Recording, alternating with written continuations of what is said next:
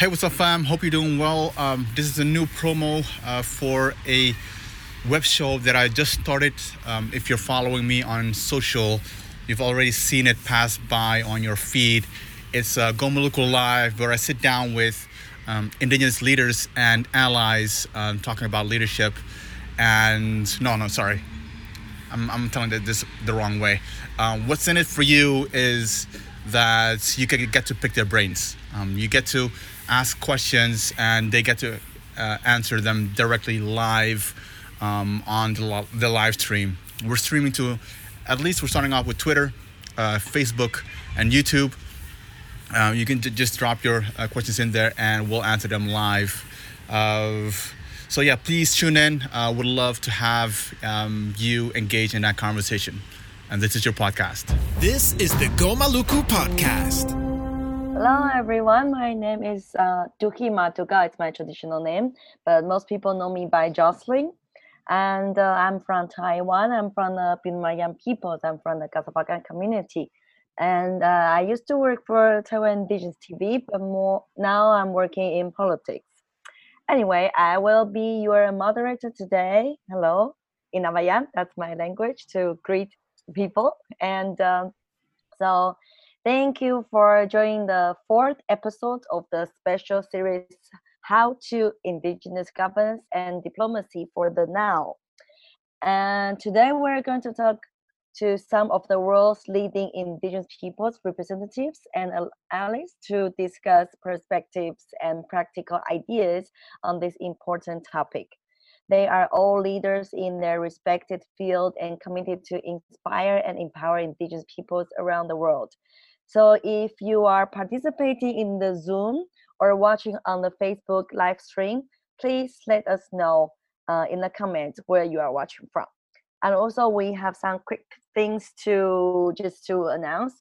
First, that uh, the web uh, webinar series will be recorded and repurposed for the Go Maluku podcast. And also, please do engage with each other in this conversation through the chat or the comment and also let each other know what your answer would be to a question and if you have heard a good quote. And also please help us to keep the conversation going on twitter by using the hashtag how to indigenous now. And you can tag ghazali in your post. Uh, it's at go maluku G uh, at G O M A L U K U and feel free to share any questions or screenshots or feedback. And uh, also, if you have joined us via Zoom, we have the amazing support of our interpreters. They are very important. Thank you. Uh, thank them very much. We have interpreters in Spanish, French, and Russian. So you can select the language of your choice just below somewhere here. I think you will see it. It should be somewhere there. And you can just make sure that if you are listening to the interpreter, just put the original language on mute. Okay, so that's the introduction to, to the series today. and should I go directly with uh, our first guest? Yeah, okay. All right, so our first guest she is an amazing lady. and I'm very honored that I've known her for some years and I've learned a lot from her. That's Rukka. Rukka from Aman. She is the first female Secretary General of the Indigenous Peoples Alliance of the uh, Archipelago. I'm not so sure if my pronunciation is good, uh, but we usually call it Aman. It's the world's largest indigenous peoples organization, and it's in Indonesia. And Lukan is a Torajan from highlands of Sulawesi. It's a starfish-shaped island of the with the size of Florida. Uh, I'm very lucky that I visited Luca's uh, community last summer. and Luca is known for her fiery oratory and her long time dedication to the indigenous rights movement and also her parents hosted a meeting in 1993 and that is often cited as its genesis of indigenous movement in indonesia So it's also the start of Aman and the start of a lot of things, a lot of um, amazing journey of indigenous peoples in the world. So now I will hand over to Ghazali and also Luca. Thank you so much, uh, Jocelyn, for being a being a co-host for uh, the fourth episode, um, being a guest in uh, the, the the what is it the second episode, and then uh, upgraded to uh, to a co-host. And probably uh, you will host it by yourself in episode eight or nine, maybe, because um, you're doing you're doing quite well. So thank you so much for that. Rukka, selamat, malam. Um, hope you're doing okay. Um, how are you doing so far? Let's start with, with two minutes. How you are doing um, handling the pa- pandemic? Um, uh, I think this might hurt some if I say that um, I cherish the pandemic because there are a lot of good things, a lot of good lessons uh, from what is going on now, especially for us indigenous peoples. And this is the time for us. Uh, this is the time uh, really for indigenous peoples to to to show the world that what we've been fighting for is true because the pandemic the virus giving us all the answers now we've been trying to convince government we've been trying to convince all the uh, invaders to come to our uh, uh in, uh, invaders on our inter, um, indigenous territories. They never listen. Now virus came and they say you have to listen to us. So oh, that's uh, and before we continue, I would say uh, Manasu Moraka, uh, that's my greetings. Uh, Tabea, uh, Hotu, Selamat Malam, and we say Salam Nusantara because that's how uh, we wrap all the indigenous uh, greetings across uh, archipelagos. Because if we, if I have to mention one by one, we'll have to spend like one whole year. Ghazali knows that. I know, I know. Uh, thank, thank you so much for also gre- greeting um, in like the, the, various languages in in, in Indonesia. Um, jumping right into it, um, you as the Secretary General, how did you navigate Aman through the pandemic, and what is you already already alluded a little bit to it. What is the biggest lesson that you have learned as a leader? I have a mentioned earlier that uh, this virus is our friend. I, I see we see the virus is actually the force that is sent by the nature by the mother earth and our ancestor spirits to us to help us. Yeah?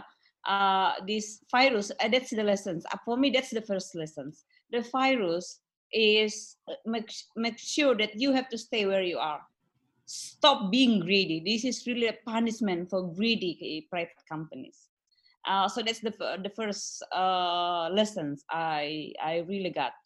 And um, how do we how do we know that?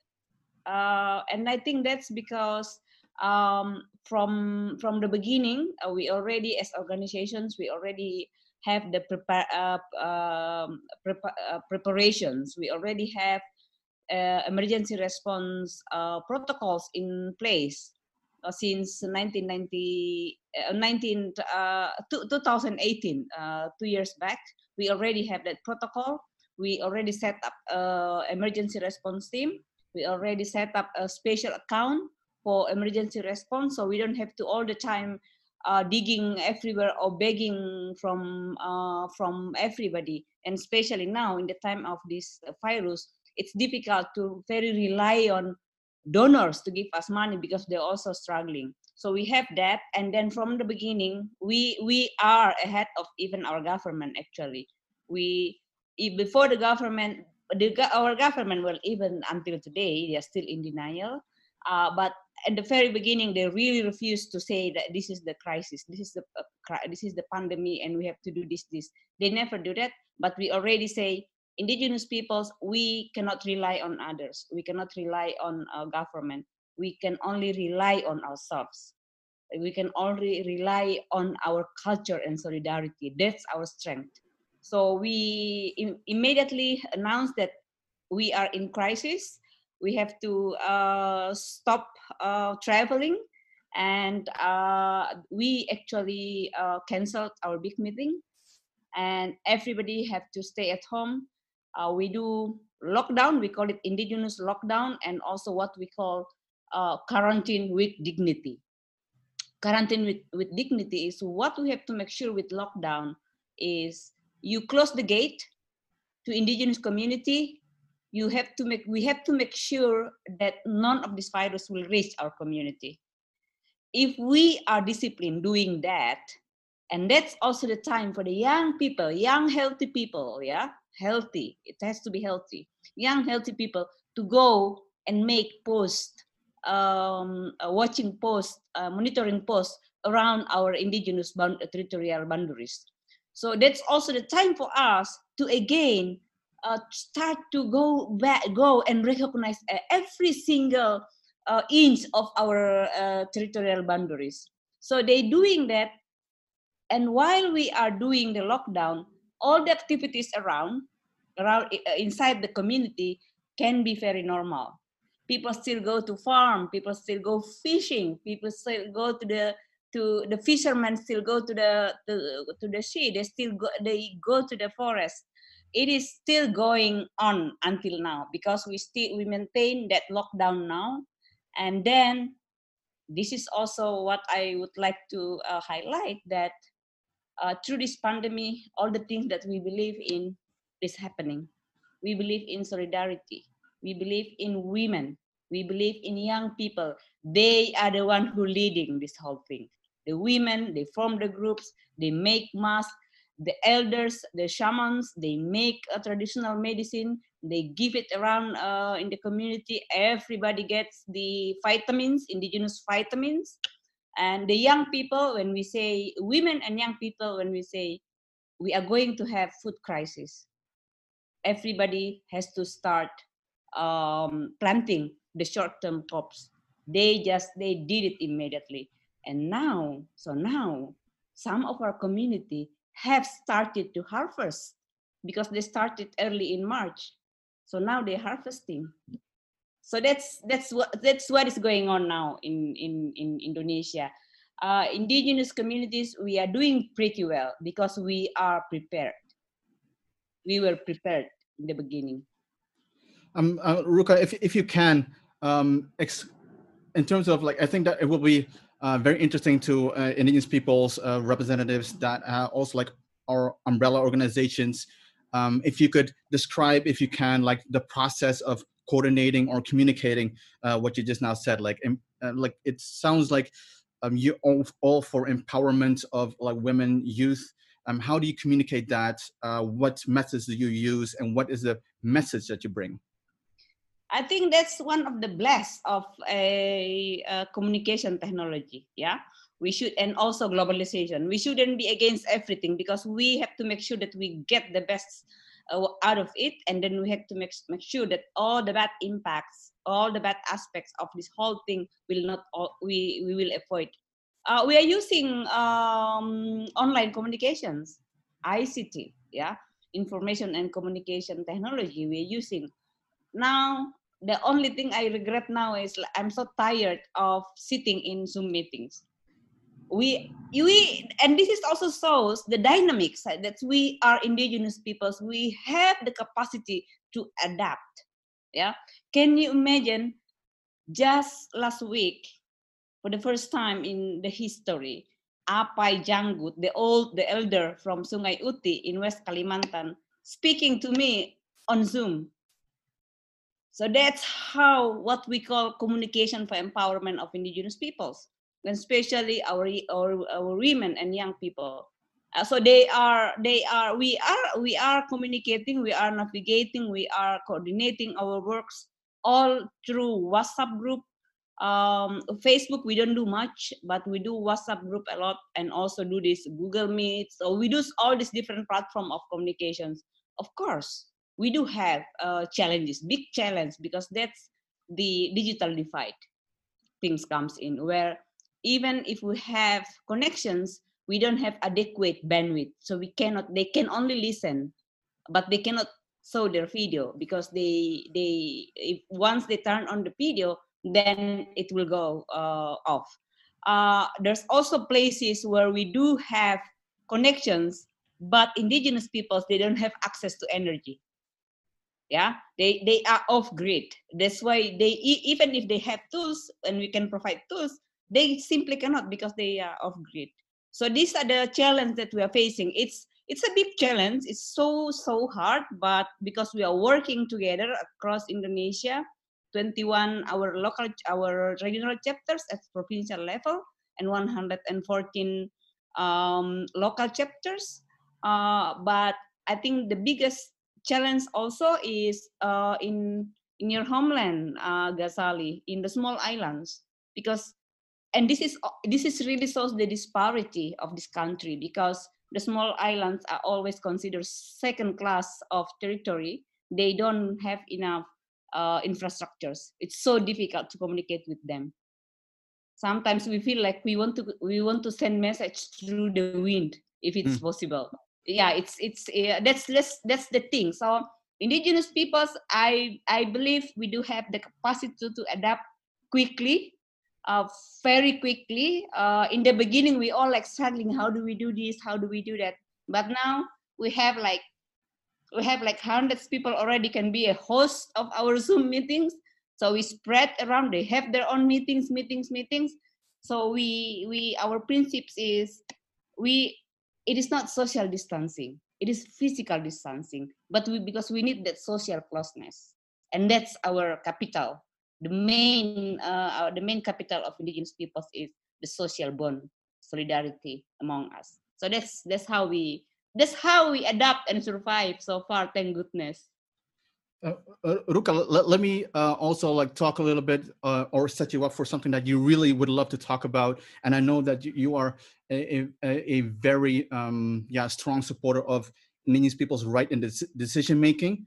Um, you talked about resiliency of Indigenous peoples, adaptation.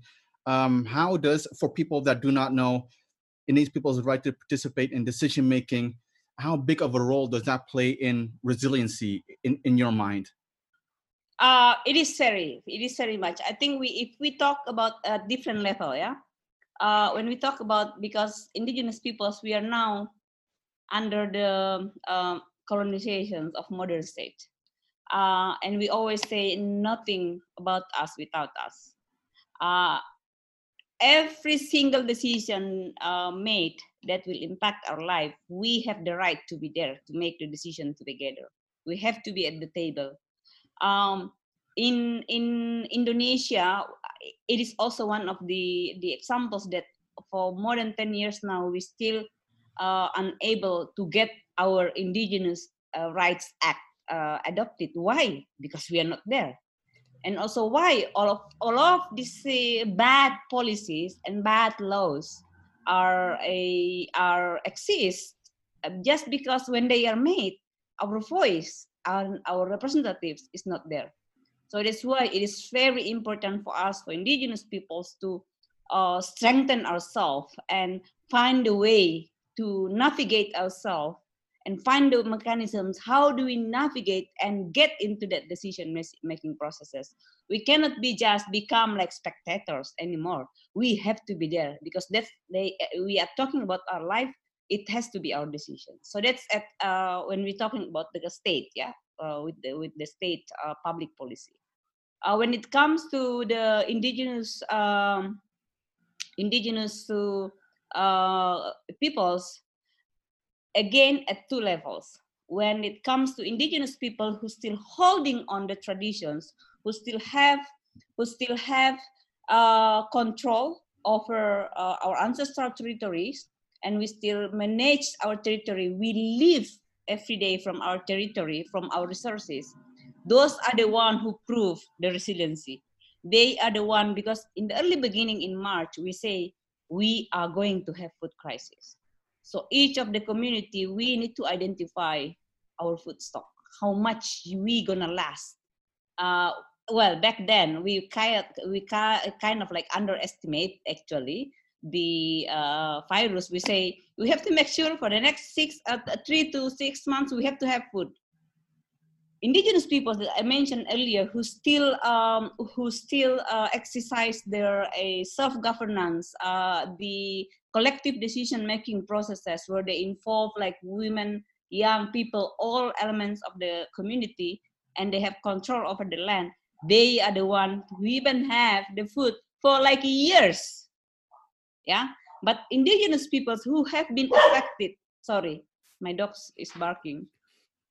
But indigenous peoples who uh, have been um, impacted by the bad decisions made by uh, our politicians, uh, uh, countries' politicians, whose land have been taken away, whose land have been uh, transformed into oil palm, uh, who's become now become the labor for a big companies. They are the one who don't have anything. So it is very clear this has something to do because we don't have access to decision making as indigenous peoples to decision making process in the public policies making and therefore and also they don't consider our voice there is no like free prior informed consent in the indonesian uh, policy and laws and at the local at the community level where community are uh, united and still have strong governance and decision making process still going on culture we still uh, follow our ancestor uh, way. They are the one who like they even offer food to others. So we've been doing all of that yeah? Sending food to cities. You know because it's it's now it's very clear now ghazali and jocelyn that indigenous peoples we are the one who feed the world. Not monsanto not governments not private sectors.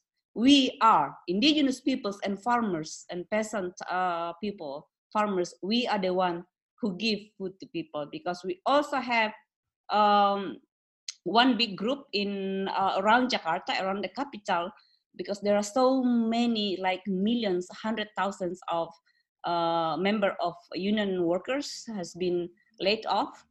So the farmers who are facing operations from the state company, from the state company, they were the one who's sending 100 tons, has been sending 100 tons of rice to Jakarta and feed the laborers that have been uh, jobless.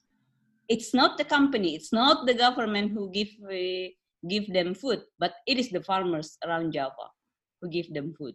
So I think that's for me that's one of the big message uh, from from the pandemic that it's I truly believe we are the one actually the actor of development. We are the one who giving the food to the world, not Monsanto, to be honest.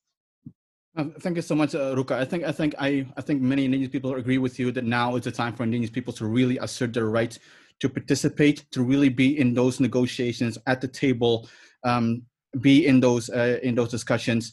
Um, what are your plans? Um, I know that that Indonesia is a very delicate situation in terms of um, implementing indigenous rights. What are your plans uh, on implementing indigenous rights domestically in Indonesian context, and what role does diplomacy um, play in that? Yeah, thank you. Diplomacy is very important because diplomacy is a life skill. Yeah, uh, the skill that actually we everybody has the talent for that, but first it has to be it has to be guided yeah it has to be guided and then these people who have the diplomacy skill will have to know where they are from what kind of aspiration they have to bring in. So that's uh, in in aman we work more at uh, local level provincial and district levels. Why it is why it is one of our approach? Because the farther uh, the farther we are from our ancestral land the weakest the weaker we are weaker in terms of because we are small so in the places where we are we are more like it's not dominant but it's more of um, we are politically can be dominant at local level. That's the place where we say oh this is where we can we can be in control. We can be on the right we can this we can influence the decision making process. So through that uh, we have that kind of like scanning of uh, the situations of local level indonesia so we started actually in 2007 that these are the place where we can send our we can educate or we can uh, develop our politicians so we do have politicians indigenous politicians who we deliberately send to uh, the local parliaments and also the national parliament. but with the very very clear uh, assignment and with the very clear mechanisms because we know when people goes to politics without a monitoring mechanisms by organization and by their people who they represent they can lose uh, uh, into the cracks. So that's that's that's a very uh, uh, strategic now in indonesia when we work at local level because at national level I can say we don't have control. Um, and again, all these uh, crazy um, uh, political parties, they are, especially now Indonesia, I'm sure you, you know that all the state capture, captures theory that we learn in, in uh, political science is happening in Indonesia. And why I say state capture, because now in Indonesia, you cannot see the difference in terms of their positions and their aspirations between the administration, uh, the administrations, government, and the parliament and the private uh, sectors. They all have same voice. So this is state what uh, state capture is. So uh, therefore, we need to we need to get more of our people, our leaders, to to learn how to do uh, diplomacy, and we need to we need to also provide them with platform yeah with platform how they have to work and also very important that they are just human being. We need to monitor them 24 hours. In my experience every time it's like knock knock how are you? How are you? And they say yeah i'm doing fine. Um, you're doing well? Say yeah you've been naughty? No thank goodness. Yeah so that's that's kind of things that we need to do with them. But also but also don't let them alone. Yeah we provide supports to them. Yeah so we have like experts who can do the writings and sometimes like in the middle of the night i have to write uh, talking points for them. That's totally fine because that's what the constituency for. That's what the organization is for. We need to support because they are navigating in the very dark uh, gray world. And then, then we are the one who have to keep on providing them the light the torch from the from behind so that's my my my experience and my opinion on this uh, Ghazali. It's very very important. thank you so much. And you, I think you, you you touch upon a very serious element of diplomacy that a lot of people neglect because um, a lot of people think it is all about position papers and big statements, but it's also very much about providing uh, fingertip value, uh, textual language. Doesn't matter what time it is, and you know it is very important that we as indigenous peoples keep doing that providing that that information that the people that we support uh, need. I thank you thank you so much for, for highlighting that. Um, rukka we're ending oh, nearly ending uh, com- coming towards the end of, of our segment. Is there anything that we did not touch upon that you really want to talk about um, or want people to think about? Um, I think, and this is especially to our diplo- indigenous diplomats to take on from now because now indigenous people this is the this is this is our moment. Yeah? This is our moment. This virus is our friend. It shows us the the way where we have to go. It shows us the it gives us the evidence how to argue. Yeah? And our, how to argue how to convince uh, our our opponent how to convince them. So i think we have to already think of just not just stuck with the pandemic, but we already think of what's beyond this. So I am my my message to our diplomats, including Ghazali and Jocelyn and whoever here, are probably watching on Facebook and kind of like, like giggling. Uh, but all of our indigenous di- diplomats, if we see ourselves now, yeah, the next future, first the current economic uh, setting is no longer feasible. It is out of questions.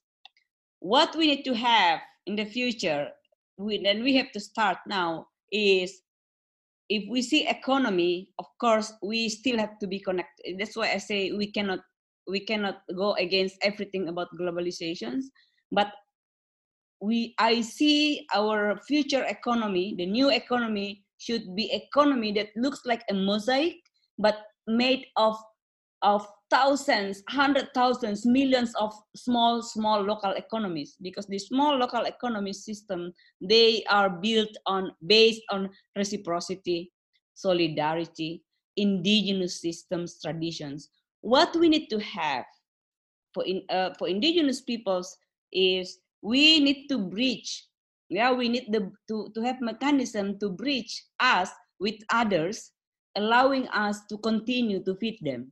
So that's that's that should be the things that we all uh, i mean all the indigenous um, diplomacy out there have to be already thinking. So when you talk with government or private company tell them we don't want you. We don't need you because we can help ourselves. So that's i think i think uh, that's from me Ghazali. So please keep that in mind whenever you go uh, th- thank you so much, uh, Rukka. And um, hopefully, because uh, we're not not near the end of the webinar series yet, uh, we can come back with you because I'd love to unpack a lot more about your your thoughts and your ideas. You're definitely leading one of the biggest Indigenous people's organizations in the world. Um, mm-hmm. So I, I, think there's a, a, lot of lessons to be learned um, that we can be shared with, with the, the other Indigenous peoples, and also like you, you are. Um, a role model as, as a, a indigenous woman. Um, so I think, um, yeah, there's definitely a lot more that we can uh, say, of course, in, in, 15 to 20 minutes. Thank you so much, um, uh, Rukka. Uh, terima kasih banyak. And Tuhi. Terima kasih banyak. Uh, excuse me, I, I need to turn off my video so I get better connection. We are in the third world, sorry. That's okay, thank you so much. Um, Jocelyn, or how do you, how do you want how do you want me to to, um to talk to you from now on? Is it Tui or uh, Jocelyn? Well, mm, let's start. Let's try Tuhi from now on. Tuhi it is. Tuhi it is. Yeah. Okay. All right.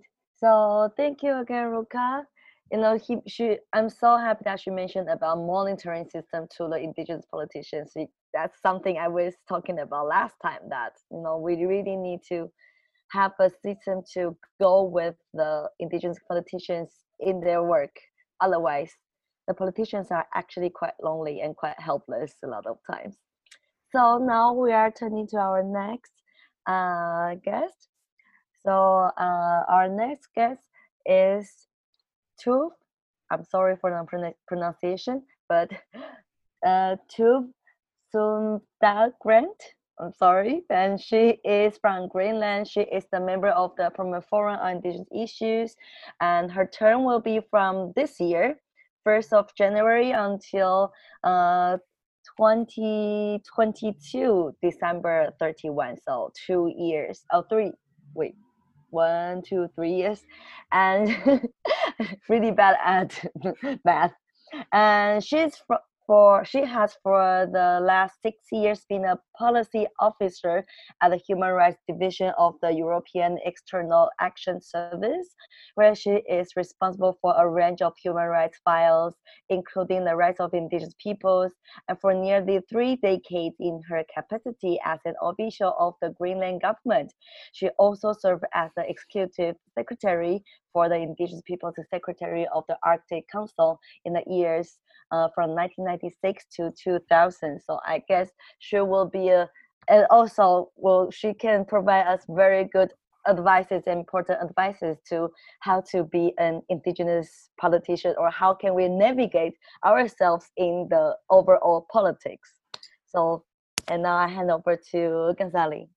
Uh, thank you so much. I very much agree with you jocelyn. Um, tove um, arctic council um, the um, Parliament of, of, of uh, the Greenland government, sorry, and the European Union. Um, that, that's it's a very uh, impressive, um, yeah, resume.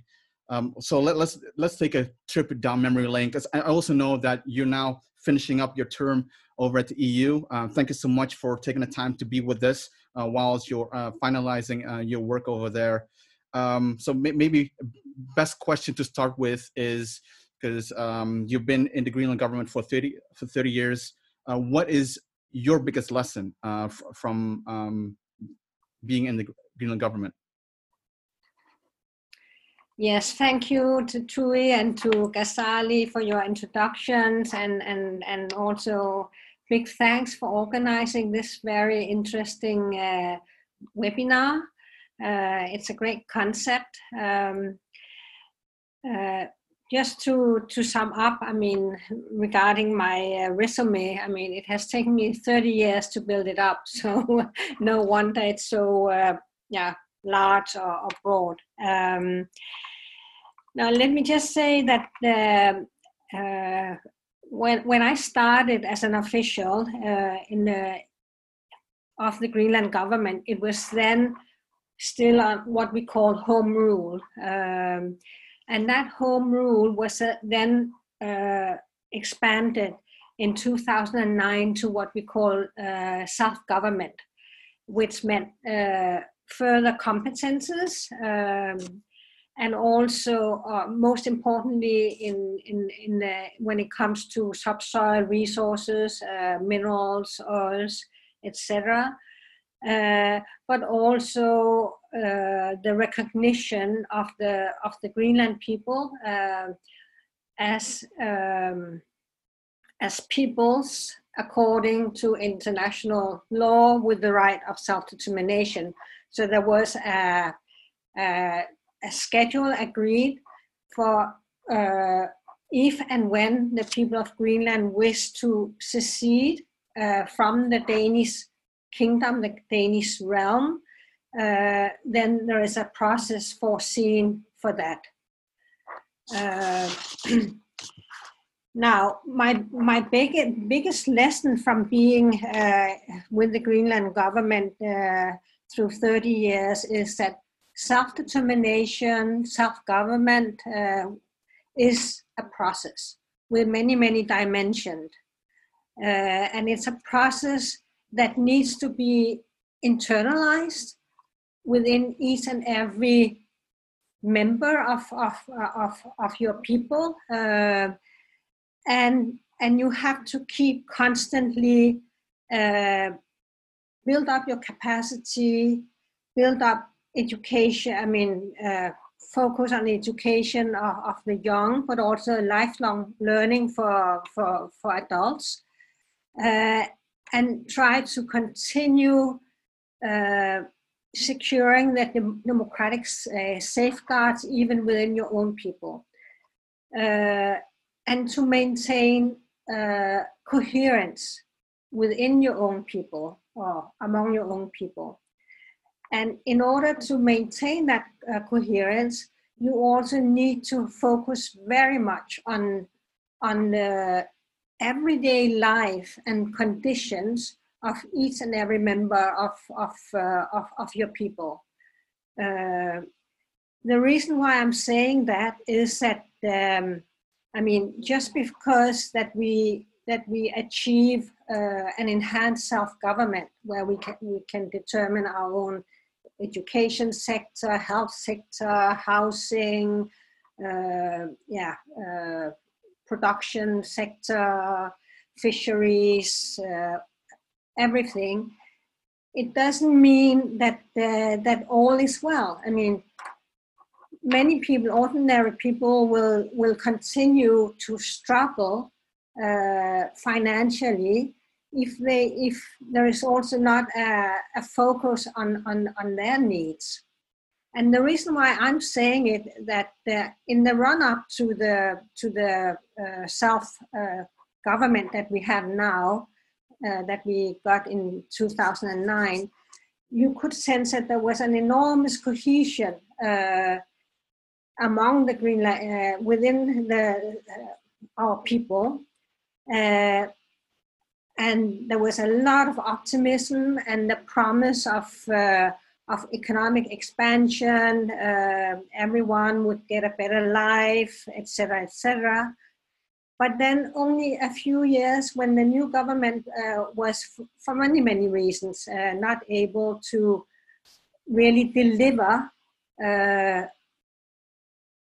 in terms of, uh, yeah, increasing the, the, the well-being, the social well-being of especially the poorest among us, then uh, there was a, a, a, sense of discontent started to grow.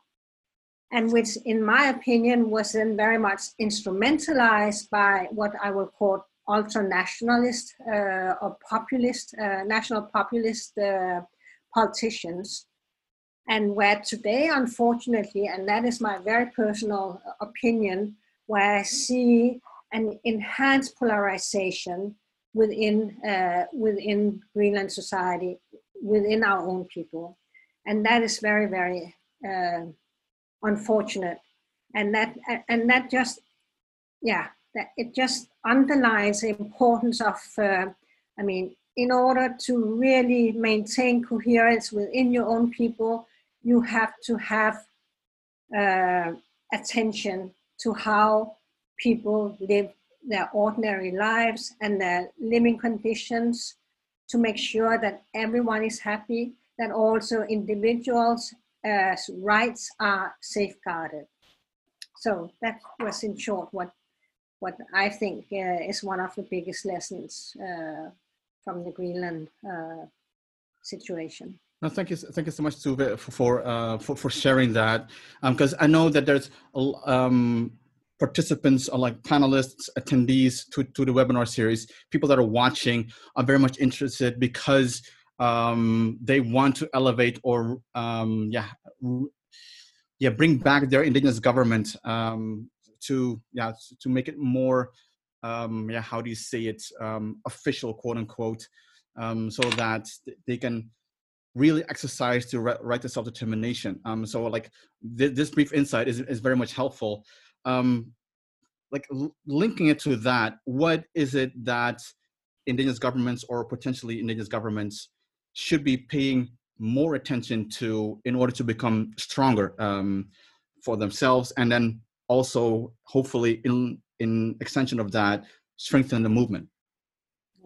Let me just uh, just start by saying that the that the greenland government is not per definition an indigenous government it's a territorial public government but where us greenlanders the greenland inuit are in majority. So it is, you can say it's a de facto indigenous government. Sure, sure, yeah. Uh, but what, what, we sh- uh, what should we pay attention to to uh, become uh, stronger uh, as indigenous movement? Um, for certain is that we, we, we need to, I mean, as I said before, continuously invest in cohesion but also have strong networks. I mean, uh, with each other, um, and uh, and really, uh, and and also invest in uh, in also our relations with indigenous peoples in in yeah all over the world, and maybe also in particular our neighboring countries. Uh, because there is a lot of uh, lot to be learned in exchanging on best practices, lessons learned, etc., and also for generating ideas. I mean, I mean, other indigenous peoples may have solutions for something that we know, uh, that we experience, uh, but that we never thought of ourselves. Huh? Um, I mean, one example is, for instance, in Greenland, like in, in many, uh, among many sort of more urbanized indigenous uh, uh, peoples or societies, you see a very, very high level of uh, uh, a suicide rate uh, among the young, um, and especially among the, the men, the young men, the boys. And there, other indigenous peoples may have actually solutions that we never really thought about or that we never tried. So that is just one example. Um, yeah, that in short, this is. Sure. Um, um, just for for uh, people's um, uh, view, like uh, how would you start in terms of like creating a, a strong network? What what what would you uh, be looking for um, in terms of would you be looking at governments, indigenous governments, or would you be looking at umbrella organizations like AMAN, or what would you be? What would you be your process? I, I think it's uh, it's a matter of being as open-minded as possible not focusing uh, so much on what the status is of, uh, of the uh, different organizations. Uh, I mean, it can be indigenous governments uh, to governments cooperation, it can be indigenous parliaments to other parliaments, it can be, you know, sort of more NGO type umbrella organizations. Anything. I mean, we, we need to, uh, I mean, we need to build a worldwide web uh, consisting of indigenous peoples coming together at many levels, connecting, yeah, all sorts of types of organizations, uh, networks of, uh, yeah, the different statuses. Thank, thank you so much. I think that really sticks. I think, I think, um, like we are people that taking on notes. I think that will be a soundbite uh, of you, of you, like the World Wide Web of indigenous organizations, um, like a strong, really strong network. Thank you so much for that. Um, let, us talk about COVID nineteen, um, the reality of it. Um, how do you think that it will impact the conduct of indigenous representative institutions? Uh, I think around the world we are, I mean, as uh, just uh, described how they're handling it in, in Indonesia, but I also heard uh, examples also from other continents how uh, indigenous uh, uh, peoples and their representative institutions or organizations are really exercising self-government or even self-determination uh, in responding to the COVID 19. And I think uh, uh, the successful responses, I mean, uh, will empower further uh, Indigenous owned institutions. Uh, and it will also um, enhance the visibility of the importance of Indigenous self determination, self governance, vis-a-vis states, but other actors also in sort of mainstream uh, society. Uh, what we have to, but what we should also be mindful of is that uh, if we have examples of uh, indigenous uh, communities, societies that have not been uh, successful and where you, you see very high death rates, despite of them, you know, having been in charge of uh, taking on their own measures, then it can also uh, very easily be used against them uh, as a way of saying, ah, you're trying, you want to conduct your own affairs. How successful were you uh, when you tried to uh, manage the COVID 19 crisis on your own?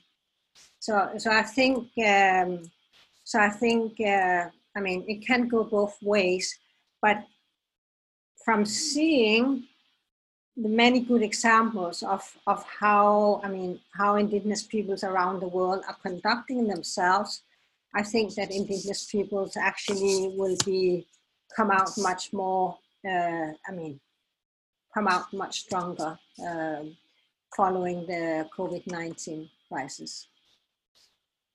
Thank you, thank you so much, uh, much Tove. Um, also, um, a little bit of, of, of, a sidestep is like you're now uh, finalizing your, your term, um, your work over in um, at, over in Brussels. Um, what I'm seeing um, in the movement is that a lot of these people see uh, the, the United Nations as um, they have it on a pedestal, and they uh, almost like neglect the, the the European Union whereas its reach is is further than with uh, than within continental Europe. Um, that's why I'm, I'm, fascinated by how Indian peoples undervalue advocacy at the European Union. Union. Um, what would you, what would be your pitch, if if I can call it a pitch, um, and for Indian peoples to start participating, and in which process would you suggest Indian peoples to start engaging? I would say it's good that the indigenous people hold the United Nations in such high regard. Uh, and in fact, the European Union is also, I mean, part of its founding values is also based on, uh, on the Charter of the United Nations. and is very, very much dedicated to, to the United Nations. But what is important to remember is that the, that the European Union is, uh, is not only the biggest donor uh, uh, in the world um, when it comes to development cooperation, but also uh, when it comes to support for democracy and human rights. But it's not only in terms of money, it is also a very strong uh, global player when it comes to uh, uh, values, I mean, the respect for human rights uh, and, and democracy. And it also have policies on, on indigenous peoples. And the European Union is present uh, in, in more than 140 uh, countries around the world in delegations, uh, by delegations. And, uh, and even in those countries where it's not present, then there is a, I mean, there is also some sort of a cooperation. Uh, I think what is important, uh, what is important is that the indigenous peoples uh, start to pay much more attention to actually engaging uh, at country level with the with the EU delegations around the world. Um, for instance, when it comes to human rights defenders, um, I mean, we all know that indigenous human rights defenders are disproportionately affected by by killings and violence, and uh, and in this sense, then it's very important to actually reach out to the human rights defenders liaison officers that there are in each and every EU delegation around the world. But there is also, as part of the bilateral uh, relation between uh, the EU and uh, and yeah, and the individual countries, partner countries, there is also usually some sort of a dialogue going on every year, and those dialogue, dialogues are also uh, accompanied by uh, by dialogues uh, with civil society, and and you were there yourself, Ghazali, when we had a roundtable, um, EU roundtable with Indigenous peoples experts and representatives back in February here in Brussels, and where we uh, where we actually realized that um, in those civil society dialogues that the EU uh, organizes in, in its partner countries, indigenous peoples organizations or institutions are not really uh, represented. And so here is a job, I mean, real job for indigenous peoples around the world to actually go uh, go meet the EU delegations and, and say, hey, we want to be part of that, even though we, we're not technically a civil society organizations because it can be indigenous governments, but at least it's, it's a foot in the door. Uh, but I would also say that, uh, and then of course, I mean, engaging with with uh, with European Union staff at delegations also gives more visibility when it comes to, for instance, I mean, the EU delegation manages grants uh, both under the uh, human rights uh, support grants, but also in relation to environment, uh, civil society empowerment, etc. And, and by engaging directly with the EU delegations, then staff will also get to know indigenous peoples better and to understand that, uh, ah, I mean, this is something that we need to pay more attention to. So that in the end will be beneficial for indigenous peoples. But I will also say that um, it's also important when, and then I will come back to uh, some of my earlier points, um, what of course will give indigenous peoples more legim- legitimacy is uh, that you try to connect uh, as networks so that you are as united as possible also when you meet uh, European Union uh, delegations. Um, yeah, because uh, yeah, uh, there is a lot of competition for for attention and uh, and I think uh, indigenous peoples will be more successful if more organizations uh, networks actually unite, get together when when building up their engagement with the with the EU. Uh, thank you so much, Tove. Also, um, I think you know, like for some people that know, uh, thank you so much for inviting us uh, for that roundtable. It was very, very informative uh, both ways, um, both for, for, for the European side, but also for indigenous people side, knowing like where where is the, the, the level of knowledge uh, and the level of engagement. And I think like one, like two of the things from indigenous side, at least, um, uh, two of the recommendations that we made, if you can call it a recommendation, is uh, one, of course, like a like a permanent, no, not permanent, but but a yeah, uh, almost like a permanent forum within the European Union, um, so that we have like a direct link with um, access, um, dialogue within the EU. Um, I think that that is something that we brought forward, as well as um, yeah, the need for the European Union to also communicate more in substance, but not not not just as in um, as in style, but in substance as well with with the Sami. Um, like the Sami at this point, like not not at this point, they are the only indigenous peoples uh, that are currently situation situated in Europe. Um, so and we we saw that there was a lack of um, like yeah, like a substantive, strong um, dialogue bet- uh, between the European Union and, and, and the Sami. And I think that is also an outcome of the roundtable being so um, open, as in like we could uh, interact with one another, ask questions. I think that is something that um, is, I would very much um, encourage, um, even though like you're, you're finalizing your, your six-year term, um, the European Union uh, to continue doing. Um, now that you're coming to the end of the six years, anything that stood out for you, like could be personally, could be professionally, anything that pops into your mind, like all right, that was um, that was fun to do, or that that's that's when I look back at at my six years. Um, that is something that I really um, a memory that I will that will hold um, or cherish. Anything that comes to your mind. I, I think um, I mean that there are so very many things, uh, but one thing that uh, that stood out is that uh, that the that the, the knowledge of EU st- staff across, across the board is very, very uneven. I mean, there are some who has a tremendous, uh, tremendous knowledge about it and understanding on indigenous people's rights, uh, and all the way down to concrete country situations. And then there are others who don't really understand. But what I, what I, what I felt, I mean, what I experienced is that, I mean, in a way, uh, the European institutions are very, very open. Um, uh, so you can actually, as an individual staff, get a lot of influence. Um, and that is one thing that I will, I mean, that I will uh, take back. Huh?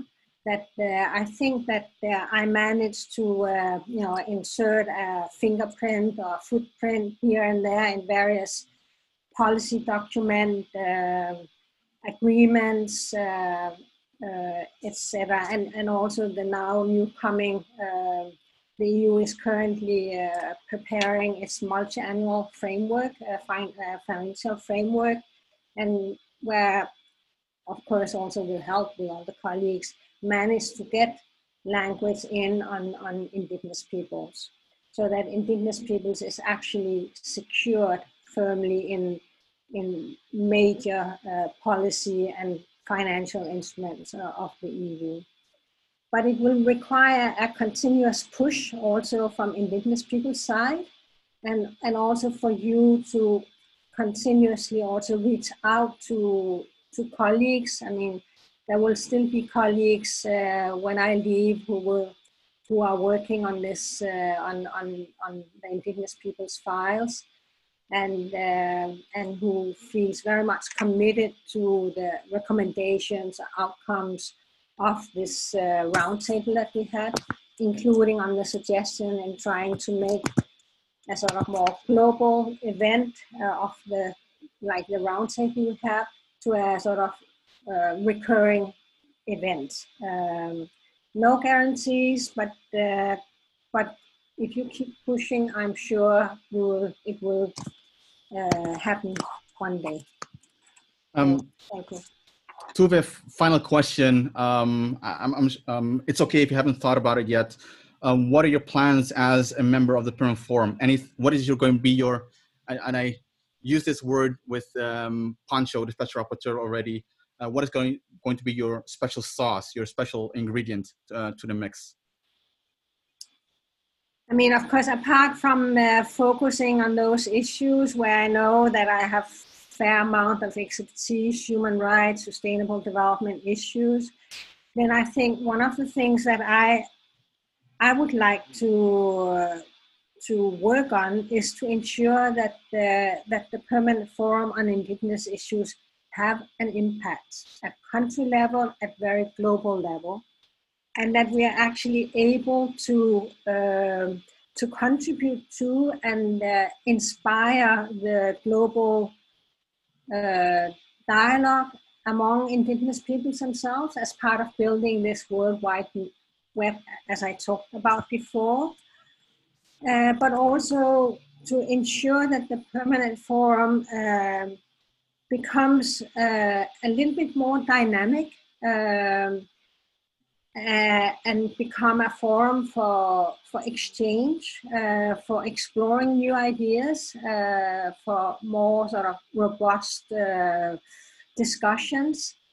Uh, I mean, as it is now, I mean, all of you who've been to the permanent forum knows that in a way it, it, it has become a grievance mechanism. Huh?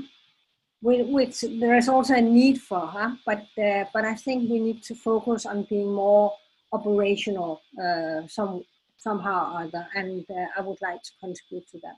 So, thank, thank you. you so much for your time, Tove. I, I, I know you're packing up over over there in Brussels um, and trying to round everything up. So thank you much for, for so much for being with us, um, and looking forward to meeting you in person yes. at, at at the Perm Forum. Yeah, thank you. And thank, thank you. you for inviting me to this webinar. Ciao, everyone. All right, thank you very much again, Tove. And I'm also very look, much looking forward to your term at the Permanent Forum with the 30 years of experience in the EU. And I'm looking forward to this.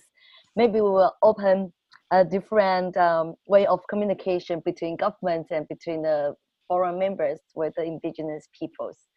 And next, uh, our next guest will be Dr. Handaine Muhammad. He is a historian and uh, expert in, in, indigenous issues, climate change, and biodiversity through decades of advocacy on behalf of the indigenous African region. He is currently uh, the chairperson of IPACC, the Indigenous Peoples of Africa Coordinating Committee, which was founded in 1997. IPACC is one of the main transnational network organizations recognized as a representative of African indigenous peoples in dialogues with the governments and bodies such as the United Nations. So again, I think this episode of the uh, of this uh, webinar is very valuable because we've been really, we will be really learning a lot from the first-hand diplomatic um, diplomatic challenges and also how our people are encountering how our people are handling all these challenges and to find the possibilities and um, the, the change we can make from all these challenges so now again, I'm handing over to Ghazali. Uh, thank you so much. Uh, um, sorry, sorry. I, want, I almost wanted to say the other name. Uh, Tuhi, thank you so much for for for that introduction. Um, so everyone, like I'm, I'm, I'm sure that um, Mr. Hande Mohammed wanted to want to speak in French. So if you have not done so, please choose your uh, language uh, setting for interpreters into the language of your choosing. Um, before I, I get into questions, um, just uh, for two minutes, uh, uh, uh, about yourself, introduce yourself uh, so that people can get to, can get to know you.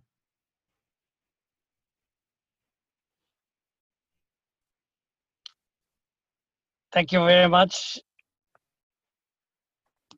Thank you very much, Mr. Ghazali. Thank you very much for all uh, all participants.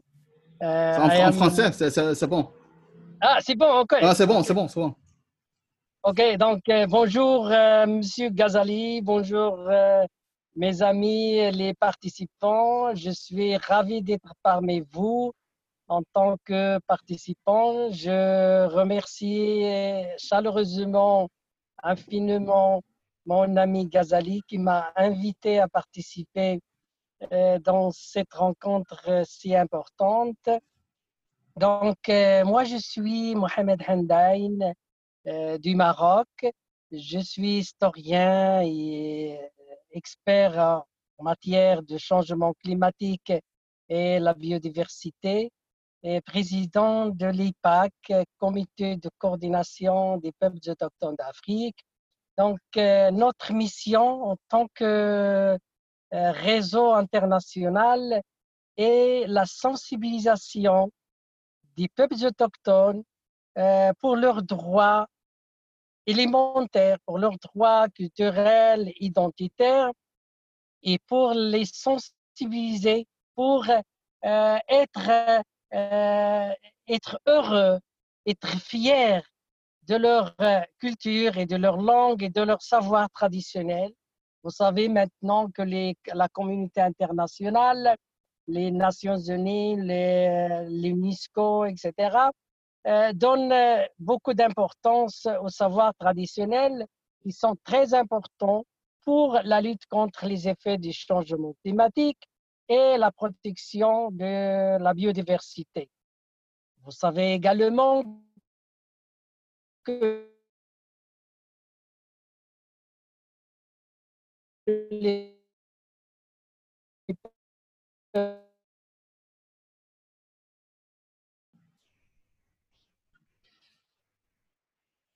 No, I think the connection has, has been a little bit of challenging. Um, so hopefully um, we'll, yeah, I, I, think we'll, hopefully he can come back in, in a bit uh, when he gets a, a, a good connection. Um, hopefully he doesn't get mad at me for, for doing for, for doing for doing this. Oh, there he is. There he is. Environ 80% et les grands. There is a problem. Ah, there is. Ah, vous m'entendez? Hein? Ok. Ok. Donc, euh, euh, vous savez que le, les communautés, les peuples autochtones contrôlent euh, environ 80% de la biodiversité les grandes forêts comme la forêt de l'Amazone, l'Afrique centrale, constituent les poumons de l'humanité, les poumons de, notre terre et contrôlés par les peuples autochtones. La mission de, notre, de l'IPAC est une mission extrêmement importante. Comme vous le savez, nous avons euh, en Afrique euh, environ les 30% de la, la, population africaine est autochtone. Et le, les savoirs traditionnels les plus anciens euh, sont, euh, dans, sont dans notre continent africain. Donc, nous travaillons à plusieurs niveaux. Nous faisons un travail de proximité, c'est-à-dire on travaille avec euh, les peuples autochtones dans les espaces, dans leur, euh, leur proximité, à, euh, savoir euh, un travail de terrain. Et donc, nous, faisons, nous travaillons au niveau du changement climatique. Nous avons fait plusieurs ateliers concernant la sensibilisation des peuples autochtones dans, en Afrique du Nord, en Afrique du, Sahel, euh, l'Afrique de l'Est, et l'Afrique du Sud et l'Afrique centrale. Donc, on essaye euh, de sensibiliser la population autochtone, les peuples autochtones, euh, pour donner plus d'importance à leur savoir traditionnel. Nous travaillons également au niveau international dans ce qu'on appelle la diplomatie des peuples autochtones. Alors, la diplomatie des peuples autochtones est très, très importante. Vous, avez vu que euh, les activités des représentants des peuples autochtones partout dans le monde est très, très important pour, euh, pour euh, évaluer les, évaluer, comment on dirige, les, va- évaluer les conventions internationales pour introduire les, les savoirs traditionnels, pour introduire les droits des peuples autochtones. Nous avons également, au niveau de l'EPAC, ce qu'on appelle, euh, l'EPAC est, une, est, une, est un institut de formation de leadership. Pendant 20 ans que nous travaillons au niveau de- des peuples autochtones, nous avons construit, nous avons euh, des leaderships euh, qui, travaillent maintenant au niveau international et à savoir Hindu Umaro, que vous, connaissez très bien, est une membre, est une élève, est une étudiante de, des peuples de, de l'EPAC. Mr. Nigel Grauhal, qui travaille maintenant à l'UNESCO, qui est chef d'un département à l'UNESCO, était directeur de l'EPAC. Euh, Vital, et nous avons récemment euh, une membre de l'EPAC qui est, qui est devenue récemment ministre, ministre de l'environnement au niveau la- euh, dans Burundi. Donc, IPAC est une, est une école de formation de leadership des peuples autochtones. Si vous avez quelques questions, je suis disponible à partager avec vous quelques informations. Merci.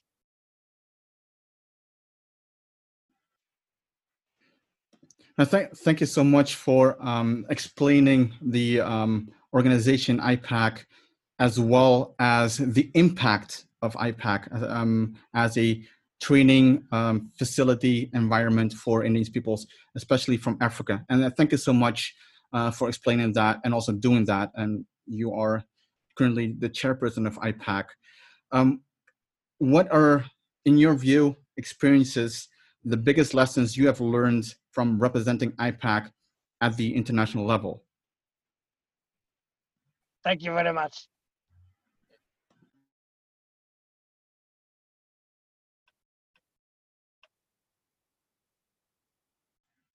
Yeah, if you if you can um, answer that question, that would be great.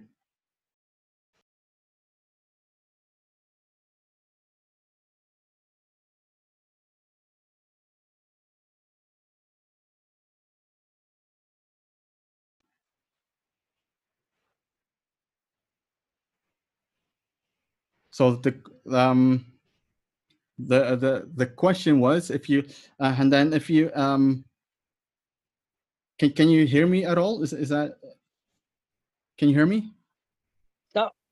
J'entends. Oh, all right. So, well, that's going to be difficult uh, if I want to ask a question and I- um, if I you cannot a- hear me. Um, I have a, perhaps if you put your interpretation off, of maybe maybe, maybe that would help. I have a problem with my connection, maybe.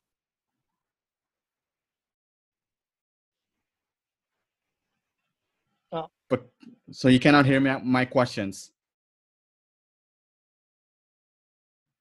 So you can um apparently apparently not. Um so that's going to be going to be challenging. Um so for can you can, can you hear my question if I ask you what the biggest challenge is? A lesson for you as a chair of IPACC?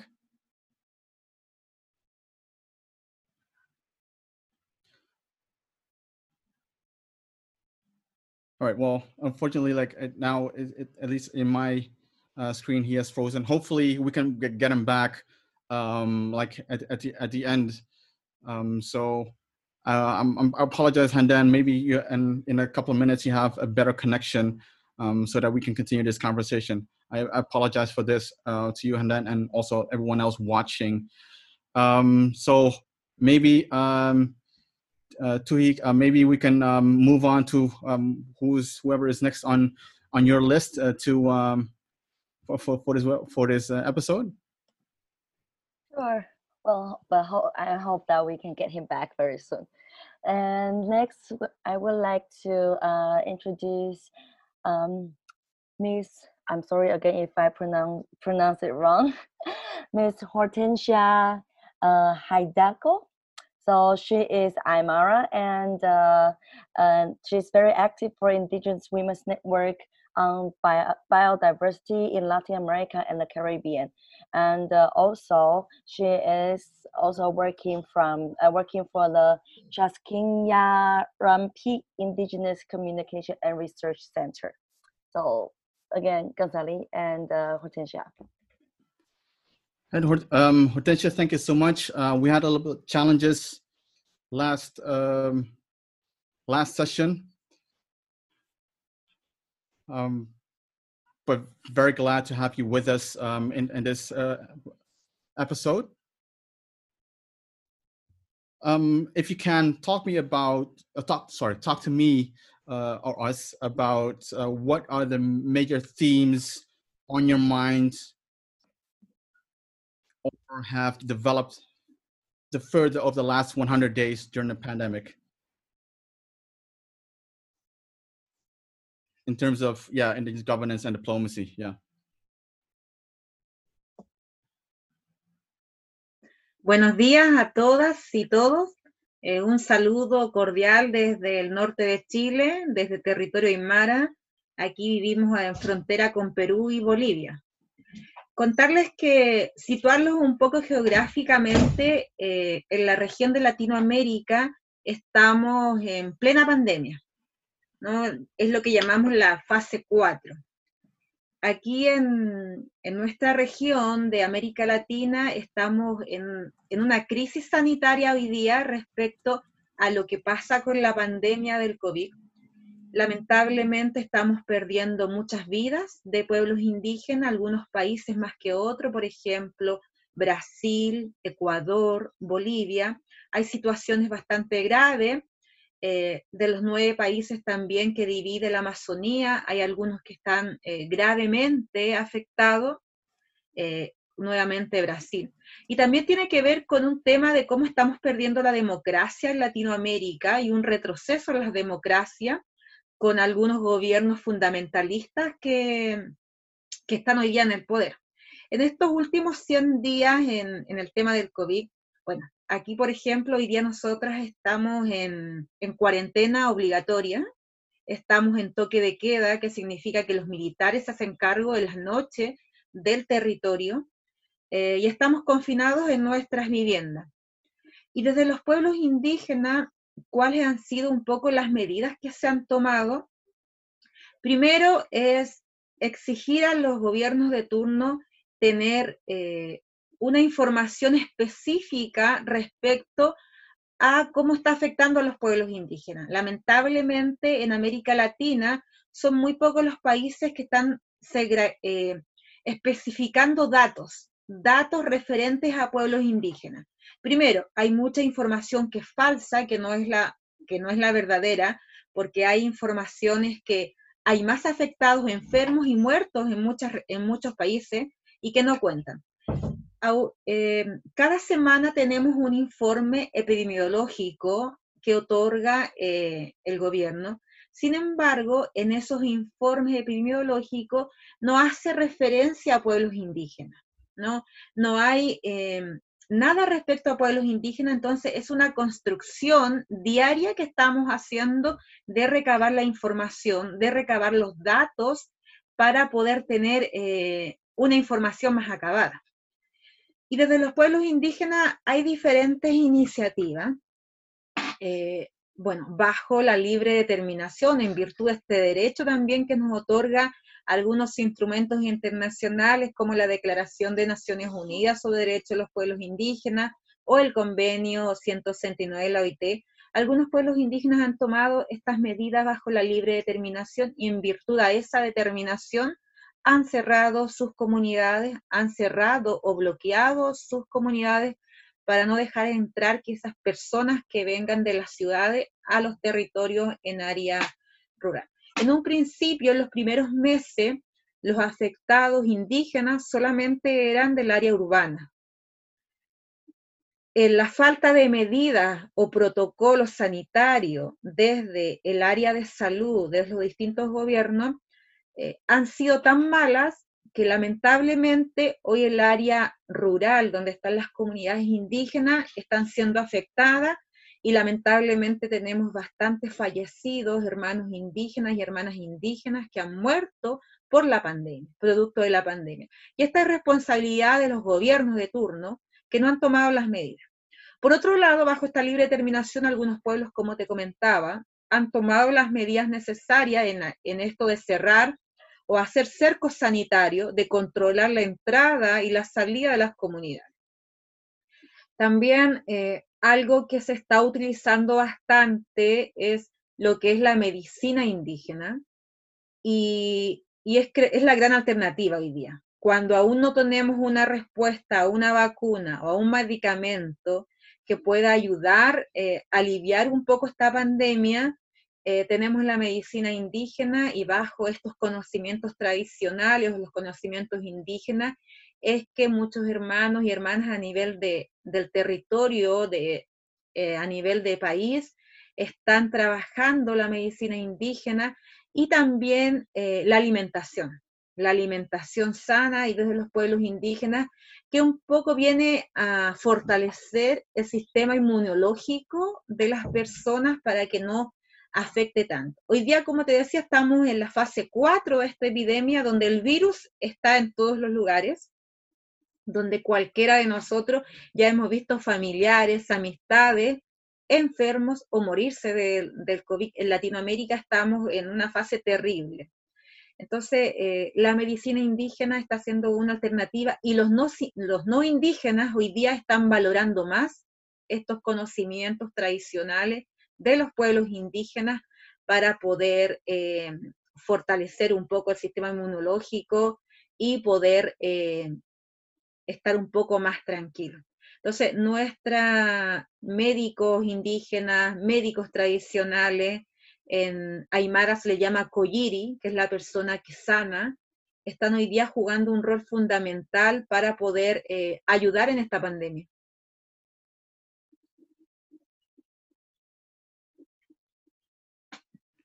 Bueno, y por otro lado, también es que seguimos eh, demandando al gobierno que pueda eh, realmente tomar las medidas necesarias, porque no las ha tomado tenemos cero iniciativa respecto al gobierno en cuanto a tener una especificidad hacia los pueblos indígenas o a tener una política adecuada en términos sanitarios para los pueblos indígenas. No hay nada. Y también, por otro lado, en esta pandemia viene a reflejar la situación real que viven los pueblos indígenas, que es la falta de servicios básicos.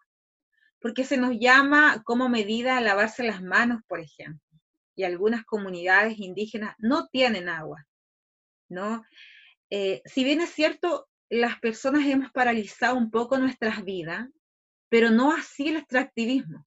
El extractivismo, las empresas siguen saqueando territorios indígenas a nivel nacional. Y hoy día también se habla de la reactivación económica, que cuando pase esto en algunos meses más, eh, seguramente se va a reactivar la economía y ahí es la gran preocupación también. Esa reactivación económica, ¿cómo va a afectar a los pueblos indígenas cuando se realiza en territorios indígenas? Entonces ahí es como la gran preocupación también en esto, en esta llamada reactivación económica, entre comillas, que nos puede afectar a los pueblos indígenas. Y bueno, y las mujeres indígenas también han jugado un rol fundamental en lo que son los saberes y los conocimientos, ¿no? en compartir estos saberes y conocimientos indígenas. Desde la Red de Mujeres Indígenas sobre Biodiversidad de América Latina y el Caribe, hemos realizado una serie de conversatorios virtuales, de webinar, principalmente viendo el tema de la espiritualidad y la medicina indígena para combatir la pandemia. La espiritualidad eh, de los pueblos indígenas es sumamente importante que no puede ir separada eh, del conocimiento indígena y de la enfermedad. Entonces, estamos un poco en esa discusión, en esa valorización también, eh, porque hay mucho miedo. hay mucho miedo a la muerte, mucho miedo a enfermarse, eh, mucha tristeza por las personas que han partido, que ha, las muertes que han ocurrido por el COVID. Entonces, desde la espiritualidad, también cómo poder sanar eso, cómo poder fortalecerse en estas pérdidas. Hay familias que han perdido, eh, personas que han perdido la familia completa. Entonces, cómo desde la espiritualidad poder sanarse, poder eh, desde las ceremonias indígenas fortalecer también esta grave situación que estamos viviendo los pueblos indígenas, eh, principalmente aquí en Latinoamérica. Eh, y eso es lo que estamos haciendo eh, y también poniendo en práctica estos saberes, estos conocimientos.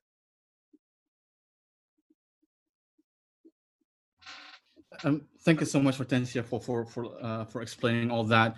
Um, first question that comes into my mind after this is how can because I'm all about providing value. Um, how can we, as Indigenous Peoples Movement at the international level or the United Nations, help you in what, what you're what you're trying to achieve? Uh, like you talk about um, Indigenous me- medicine, you talked about self self governance. What comes to your mind? Um, how we can help you, or the United Nations should help you?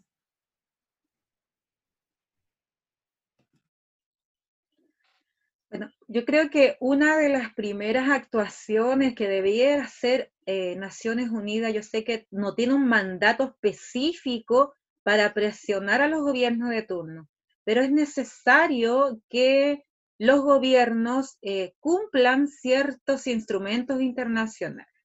En el caso de Chile, no tenemos un reconocimiento constitucional como pueblos indígenas. Hay muchas materias eh, con pueblos indígenas y existen muchas recomendaciones. El Foro Permanente de Naciones Unidas tiene muchísimas recomendaciones, pero a veces las recomendaciones desde Naciones Unidas, las recomendaciones de relatores especiales de Naciones Unidas, quedan como cartas de amor, como le llamamos, ¿no? Que quedan en el aire, sin embargo no hay cumplimiento. Yo creo que sí lo que debiera haber eh, algo, no sé, reglamentos, estatutos que realmente se cumplan para ser efectivo. Y para tomar cualquier medida política que requiera eh, o que afecte a los pueblos indígenas, lo importante es que haya, que exista participación plena y efectiva de los pueblos indígenas. Yo creo que eso es lo más importante que debe haber, porque a veces hay ciertas materias que se consultan y se realiza la pseudo consultas, pero esas consultas no están bajo lo que es el derecho internacional del consentimiento previo, libre e informado. No son consultas rápidas, son consultas que solamente eh, uno firma y eso es como ya, esto está consultado, por lo tanto, vamos a hacer tal tipo de política. Entonces, es importante el cumplimiento, es sumamente importante del consentimiento libre, previo e informado, pero también es un poco que los gobiernos de turno entiendan qué es la libre determinación. ¿Qué es la libre determinación para los pueblos indígenas? Nosotros hasta el momento tenemos aún aquí en Chile una constitución que es heredada de la dictadura es una constitución de la dictadura y estamos en un proceso para una constituyente, para cambiar esta constitución. La pandemia ha postergado el proceso. Sin embargo, eh, ya en octubre eh, debiera, o sea, ya estamos comenzando este proceso, pese a la pandemia, estamos comenzando este proceso constituyente para ir a una votación si queremos o un plebiscito para cambiar esta constitución. Entonces, eso esperamos, tener esa participación para poder cambiar esta constitución y en esa constitución poner algunos artículos realmente que tengan que ver con los derechos de los pueblos indígenas y la participación política de los pueblos indígenas también, que es lo que hoy día estamos discutiendo, los escaños políticos para los pueblos indígenas en la participación política. Entonces, esas como son para mí son fundamentales la participación plena y efectiva, el tema del consentimiento libre, previo, informado y poder entender y entender que algunos pueblos, por ejemplo, como pueblo mapuche, está tratando de aplicar la libre determinación, para eso hay, han hecho escuelas de la libre determinación para poder entender. Pero ciertamente el gobierno no entiende qué es la libre determinación de los pueblos indígenas. Eh, bueno, acá está sesgado, ¿no? Por una política de la dictadura que hasta el momento de hoy persiste, entonces es como un poco el rechazo hacia eso, pero en ese camino vamos, ¿no? A una participación política y, a una y lo que esperamos es una participación plena y efectiva, incluyendo, por supuesto, a las mujeres indígenas que eh, hemos luchado tantos años por, por poder eh, un poco hacer escuchar estas voces y hoy día con esta pandemia eh, justamente se está haciendo así. Las mujeres indígenas, los tata que le llamamos que son los, más ancianos hoy día, eh, son muy valorados por la sociedad en general, por sus conocimientos hoy día y, están entregándonos todo lo que son las medicinas. Thank you so much, Hortencia, for for um, also like talking a, a lot more about the constitutional reform that that that process. Uh, I think that is very important. It is, and I see it not, not not just myself, but like in these people's all around the world, we see it emerging. Um, Australia is, happening right now. At least that's what um, Professor Megan Davis in episode one was talking about. That constitutional reform is is very necessary, and she also put it very upfront that the right to self determination is key, and not just. And I think this is something that uh, and that that a lot of people need to understand. It is about the right to self-determination from the indigenous uh, uh, point of view, and not just a Western quote unquote um, definition of uh, right to self-determination. And I think that is something that. Um, for example, the Declaration on Rights of Peoples can, can very much um, um, be in favor for, for, for, for that process that, that, that you're working on. Um, I ha- well, I I see Tui, so um, so like she she's waving at me, so like she, that she has a couple of questions. Um, so I would like to now give the floor back to um Tui to ask you some questions. Thank you, Ghazali, and thank you, Hortencia. You mentioned about constitutional reform, and actually, we are also trying to do that in Taiwan. And one of the the most important uh, agenda that we are trying to do is, of course, to have indigenous rights.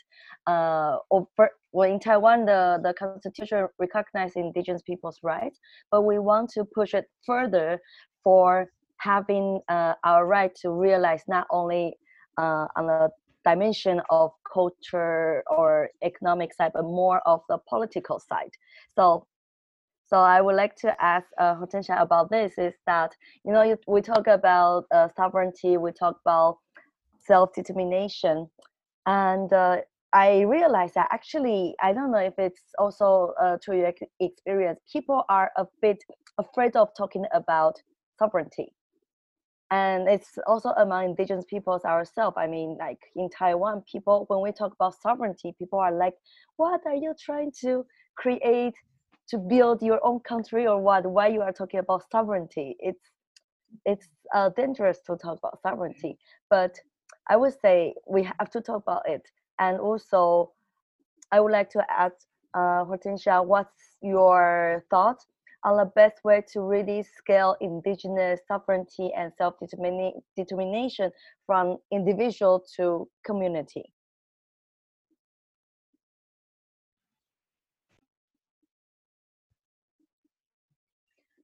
Bueno, creo que primero es importante entenderlo y todavía en este país o en Chile falta mucho por em, poner en práctica ¿no? la autodeterminación.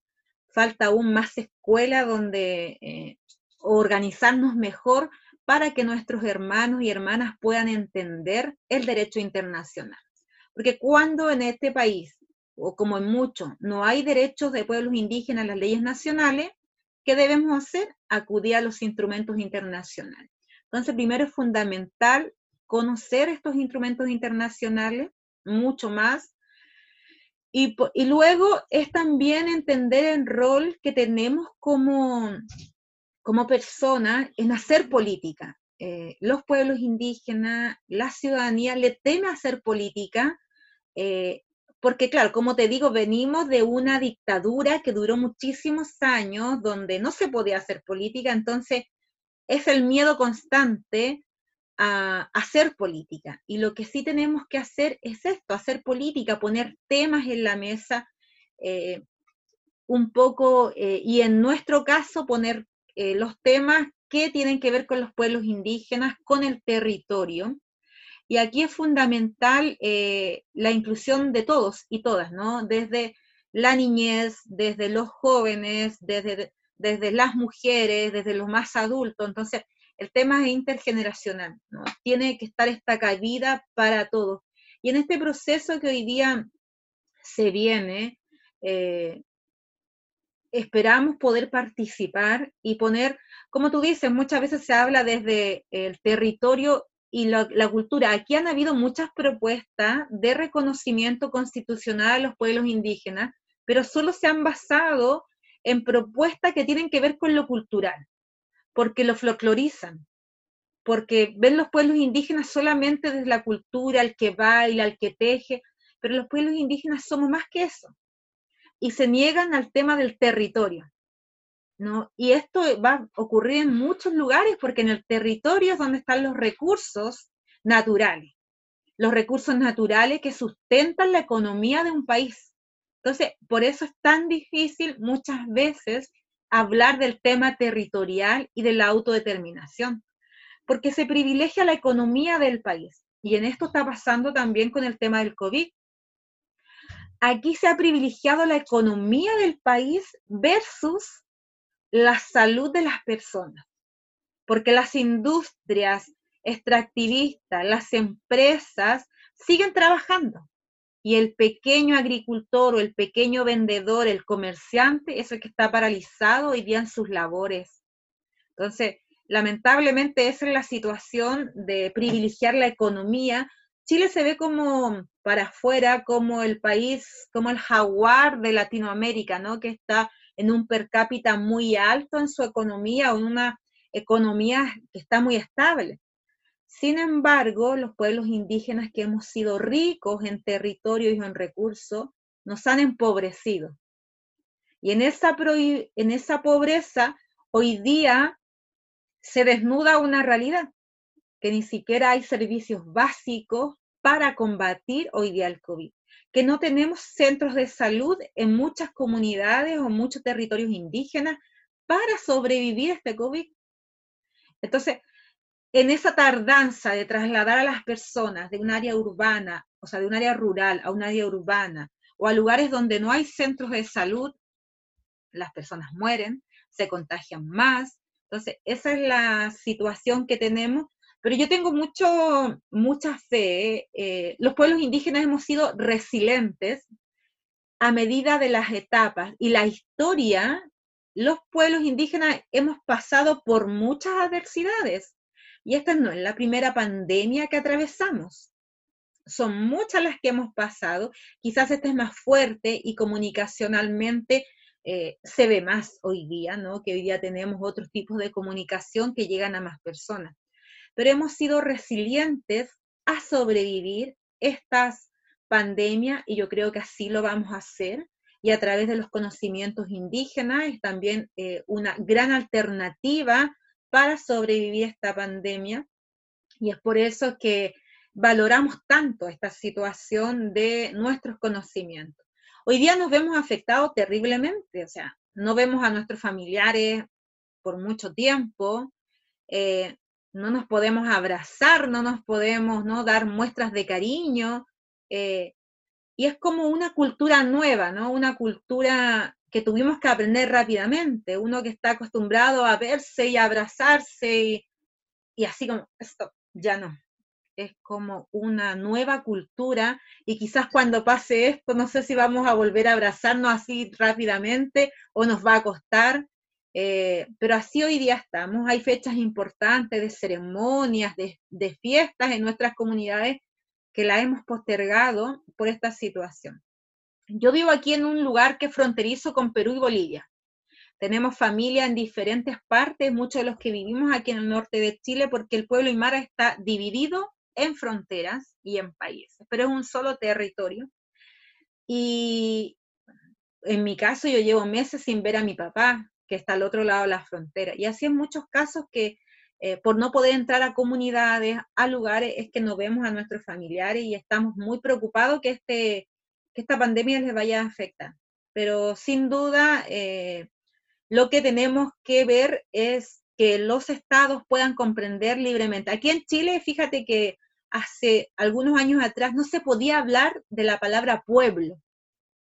Entonces, no se comprendía pueblos indígenas, si no nos llamaban etnias, porque era muy subversivo entender el concepto pueblos. Se logró masificar y hoy día se entienden pueblos indígenas y la palabra pueblo.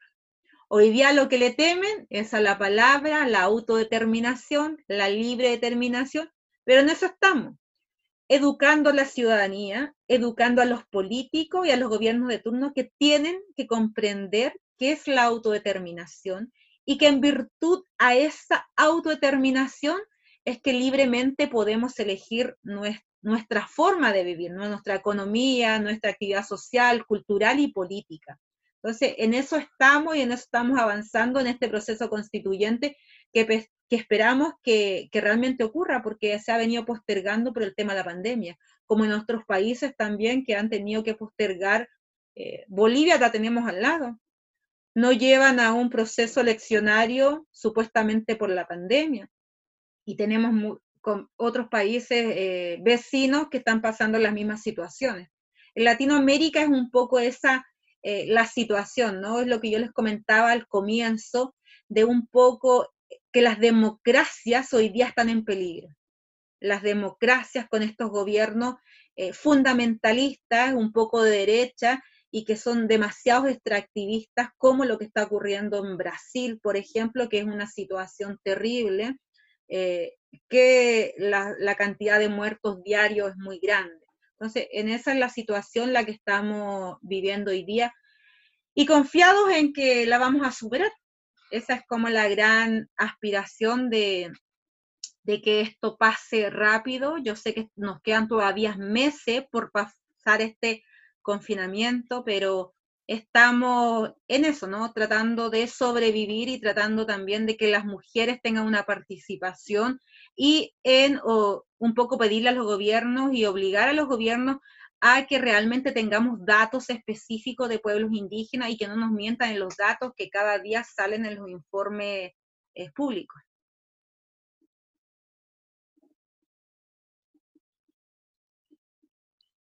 Okay, thank you. Well, due to the time limit, I think I will ask the final question. But actually, I think Khadija already um, kind of gave us a, a, a picture of how it should be to really in this kind of situation how can we really uh, respond to it respond to the crisis but also there are a lot of details that the government is not really paying attention to especially regarding to indigenous peoples so let's be creative that um, if one day we can create uh, an indigenous government uh, with our, of course, all these criterions that we we already fulfill, and we have our own government. What would be the very first thing you would really like to do if you just, you know, just um, what's the first thing come to your mind? Yo creo que, o sea, sería un sueño hermoso, ¿no? Tener un gobierno indígena Eh, y basarnos en esta libre determinación. Yo creo que lo, lo primero que sería es cuidar el territorio, cuidar el territorio del extractivismo, de las forestales, de todas esas empresas que cada día acaban con nuestros territorios. Eso es como lo primero, ¿no? Es como eh, fuera las empresas de los territorios indígenas que nos están matando el agua, que nos dejan cada día sin agua, por ejemplo, en el norte la minería el extractivismo. si yo tuviera, si estuviera parte de este, un, un gobierno indígena, sería eso, ¿no? y canalizar la economía a base de los principios y las identidades indígenas, ¿no? Volver a una economía a base de lo propio, porque hay harto, eh, es bastante eh, la diversidad eh, que tenemos en flora y fauna. Tenemos alimentos que, que, son importantísimos como la quinoa, que son, que son alimentos muy nutritivos, que podríamos compartir con la sociedad.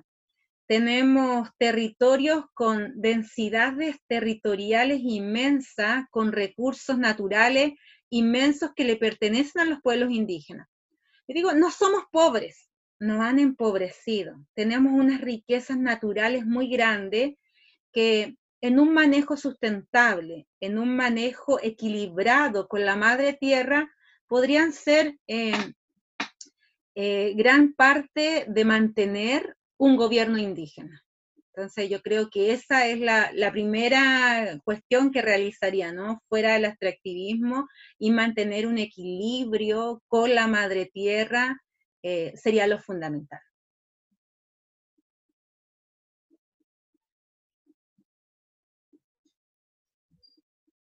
Thank you, thank you very much, and I really like the the the the way you put it. That actually we're not poor. It's the others they make us poor. And that's something also responding to what Rukka was saying that we are providing to the world. It's just the world doesn't really recognize that. Thank you again um, Hortencia and uh, maybe maybe you can stay for a little longer and then maybe we'll come back to you later during our discussion. And uh, now I would like to welcome our next speaker. And he is from the he's from Sami. He is let's welcome Rune, and he is a Sami. Grew up in the Sami community.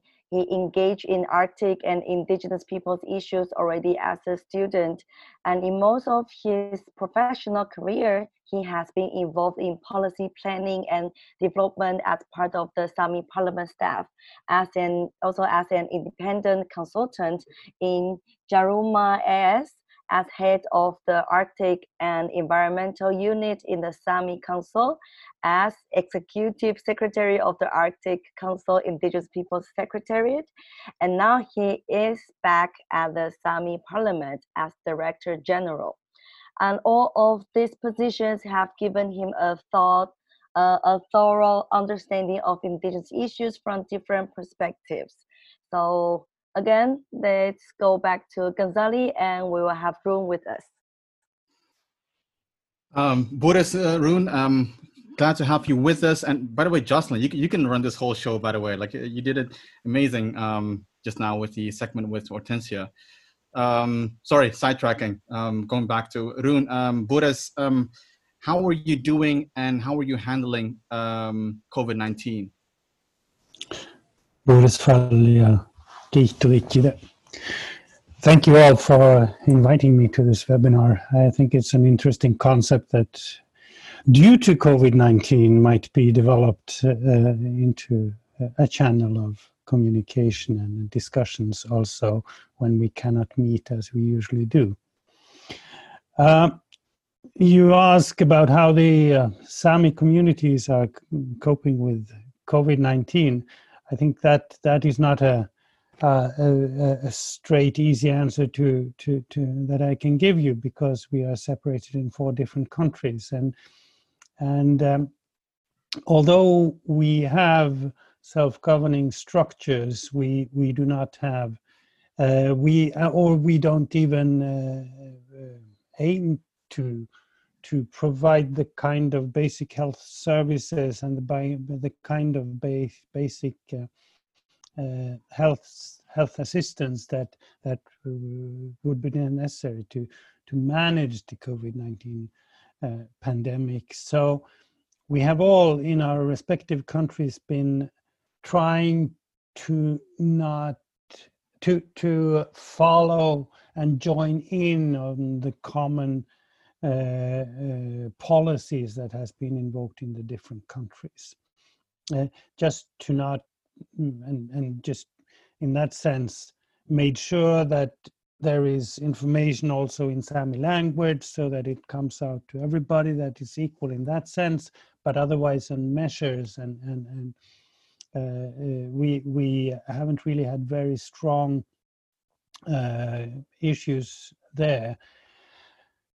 That is until we the lockdown uh, extended into to, to several months and uh, the differences between the countries began to to create problems because we have rivers dividing our, our nation in in in uh, in some parts of the, the the Sami area where you you have always had uh, uh, common economy, a common uh, uh, interaction across borders, and that was basically stopped during the COVID nineteen pandemic. So that and when you the spread of the virus was mainly down south in the, the populated areas and we had almost the same spread situation up north. We we couldn't see uh, the rationale behind that. We couldn't meet our brothers and sisters on the other side of the border,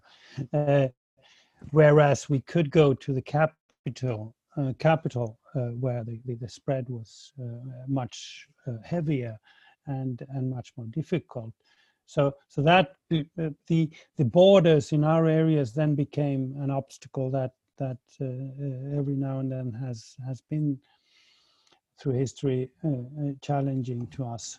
so so so, but now at least Norway and Finland is open, and uh, but uh, Sweden is uh, another issue. There's still widespread also up north there, so we we are careful, and um, we are a traveling people. the um, we don't have the saying home sweet home we have the saying uh, to be on the move is better than to stay still and that of course is not very popular these days i think i think wherever your lavvu is that that's where your home is uh, i would it i would is. imagine sure. um, um, thank you so much uh, rune um, let me talk to you a little bit about your experiences at the international level i think that's mm-hmm. very um, I, I, think I want to highlight a couple of them.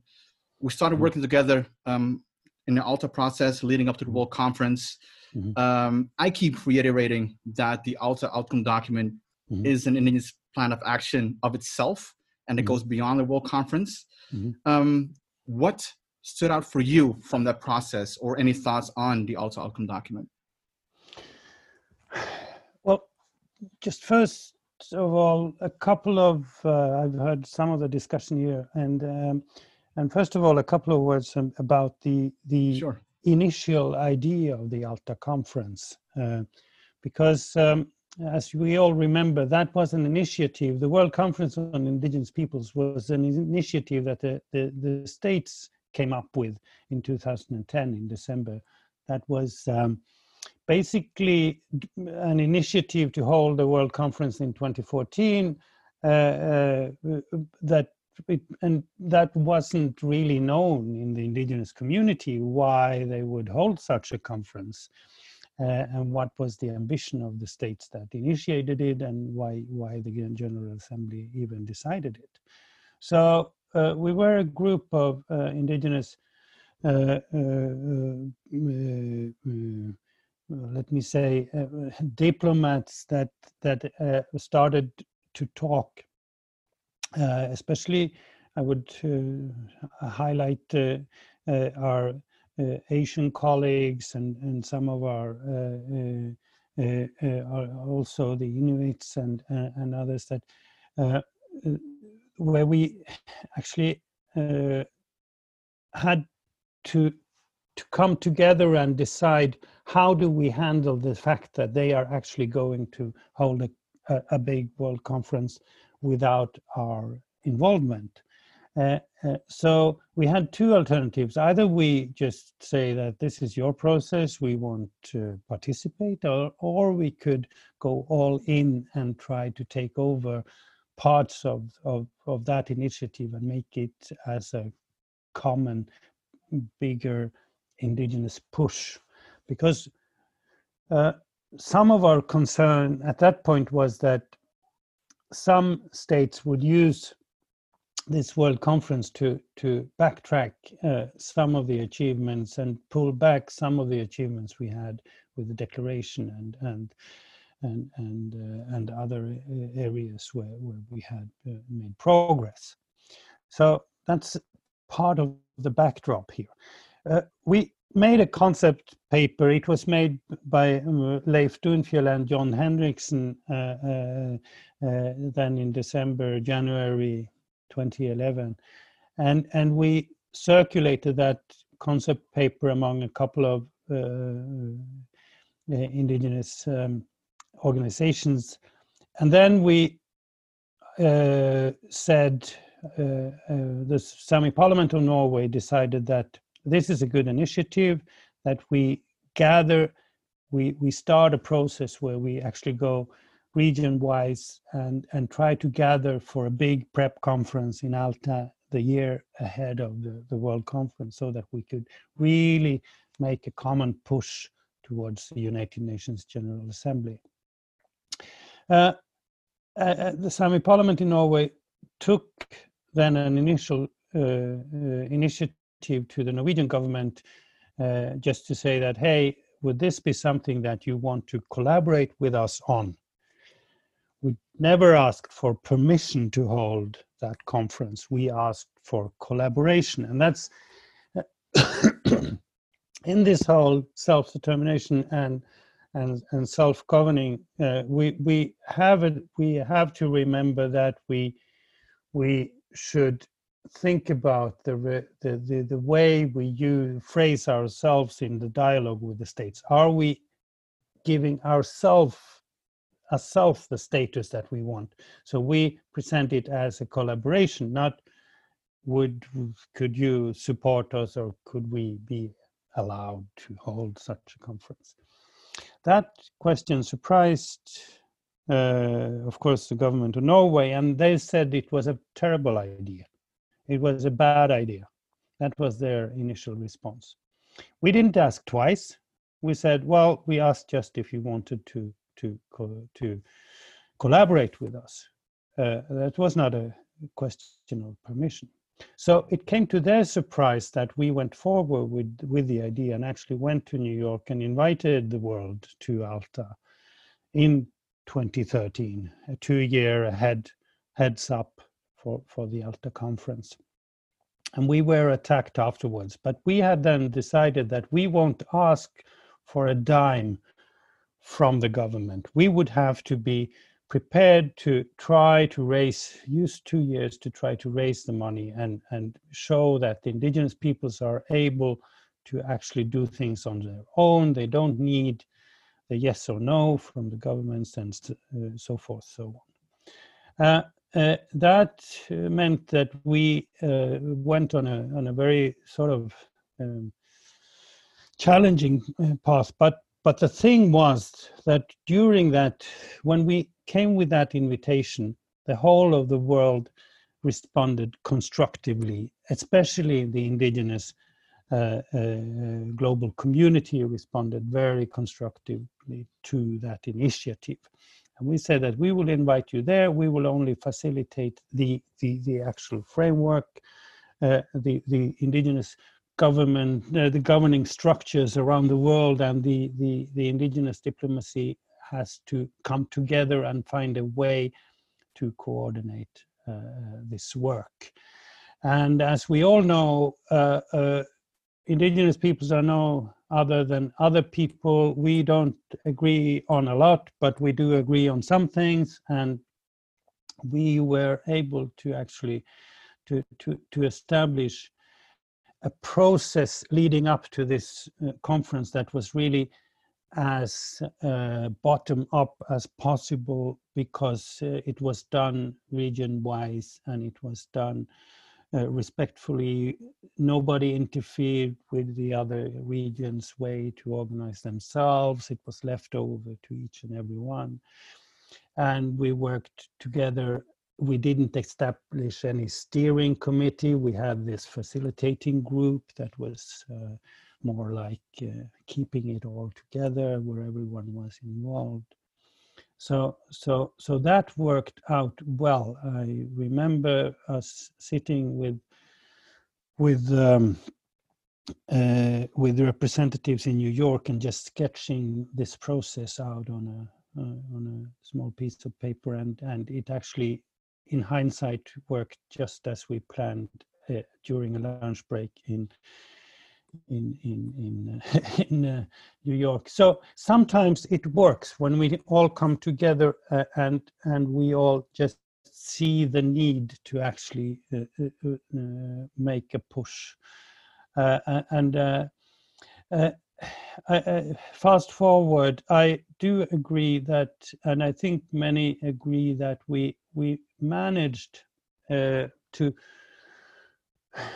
to, to run a process that got to take its time and and where we really i mean the different regions had all these different positions coming into the common negotiations on the outcome document in alta but but but hard uh, negotiating work in alta uh, made uh, and good preparations from all regions, and I thank them all for, for participating and, and contributing, made a very strong document, as you say, go way beyond the General Assembly World Conference uh, outcome document. But uh, yeah, I, I, I think I think there are many things coming together there that shows the strength uh, uh, uh, and uh, potential that we can all utilize if if we, if we just focus and and and, and do it.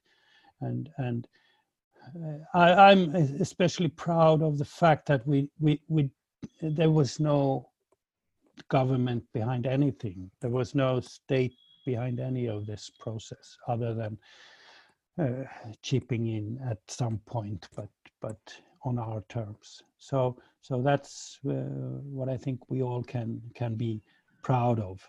Uh, and the, the, the teams that were set up in New York that was there for months and, and months and negotiated and negotiated. I mean, everything just worked.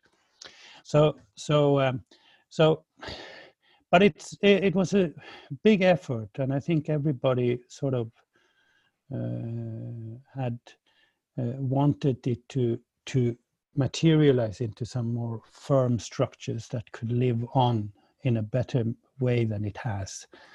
But I mean, uh, things change. Uh, so I don't know what is the. No, I think um, a little bit more context. Thank you again, um, Rune, for laying that all out. Because not a lot of people know that, like the the behind the scenes work.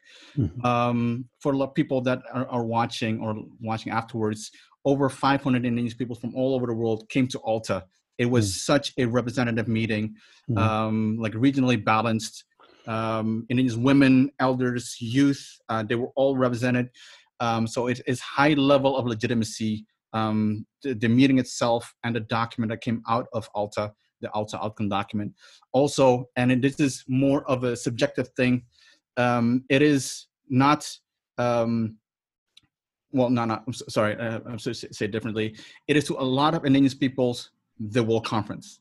Mm-hmm. Like the World Conference yes. was held by the United Nations, um, but for a lot of indigenous peoples, the meeting in Alta was actually the World Conference. Mm-hmm.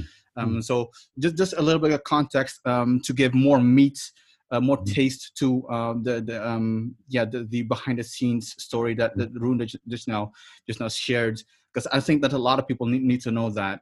Um, Rune, one of the outcomes of the World Conference was, of course, like the enhanced participation process. Mm. Um, a lot of people do not know that, um, like, um, we had the World Conference outcome document, and then we had to lobby again um, for this enhanced participation process. A lot of people do not know that you were only one of the few, one of the few that would have to like bend over backwards in New York to to mm. make an effort lobbying um, um, yeah, in, that was in 2017. Mm-hmm. Did how like that that whole experience of 2017 mm-hmm. um, what overarching sense did that give to you about how Indigenous peoples are or are not uh, engaging in diplomacy? Well, I I, I think um,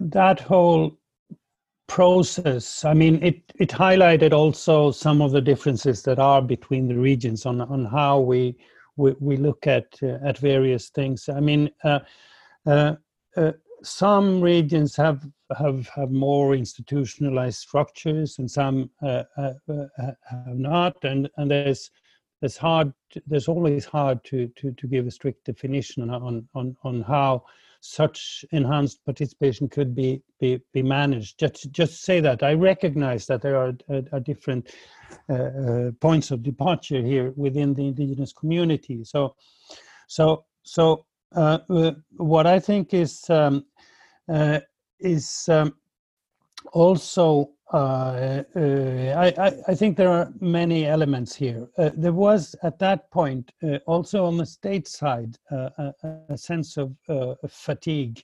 well, we we have just had just finished. first, it was the declaration and the achievements there. Then it was the World Conference and the whole that took many years, and then we were into new negotiations that that in new negotiations that that was. Um, challenging to all parties and and I, I, sensed especially a fatigue from also the indigenous side. I mean, uh, we, we don't have the, the, the, the, personal power, we don't have the economical power. Negotiations are set up in, in uh, New York, uh, extremely expensive to even go there.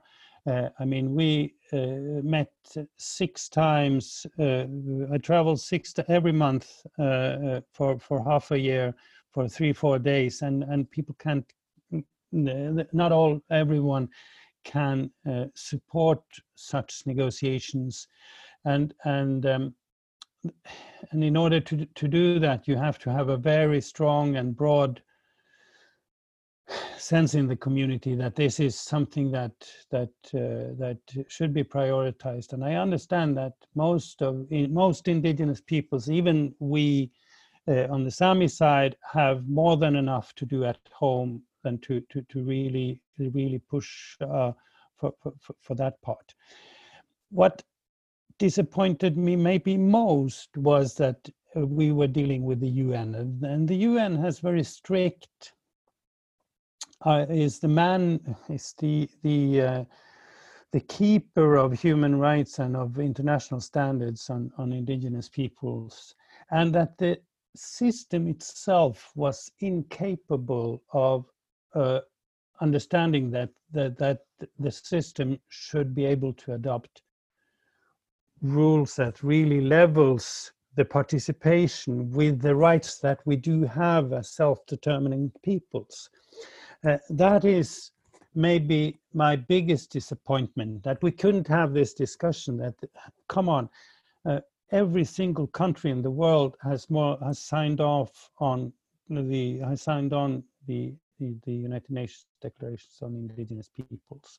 And uh, uh free prior and informed consent with whom? Uh, uh, how how do we make sure that we actually talk to the people that we are supposed to protect with these regulations and and and enhancing that and making the UN as uh, the peoples of the world's body. Uh, uh, that is the challenge and and that we couldn't get further in that discussion is is uh, is most disappointing. Because yes it's a return ever returning challenge that are you looking for secession? No. That's why we are here. There is a system in the UN to handle secession. There is a system to establish new states.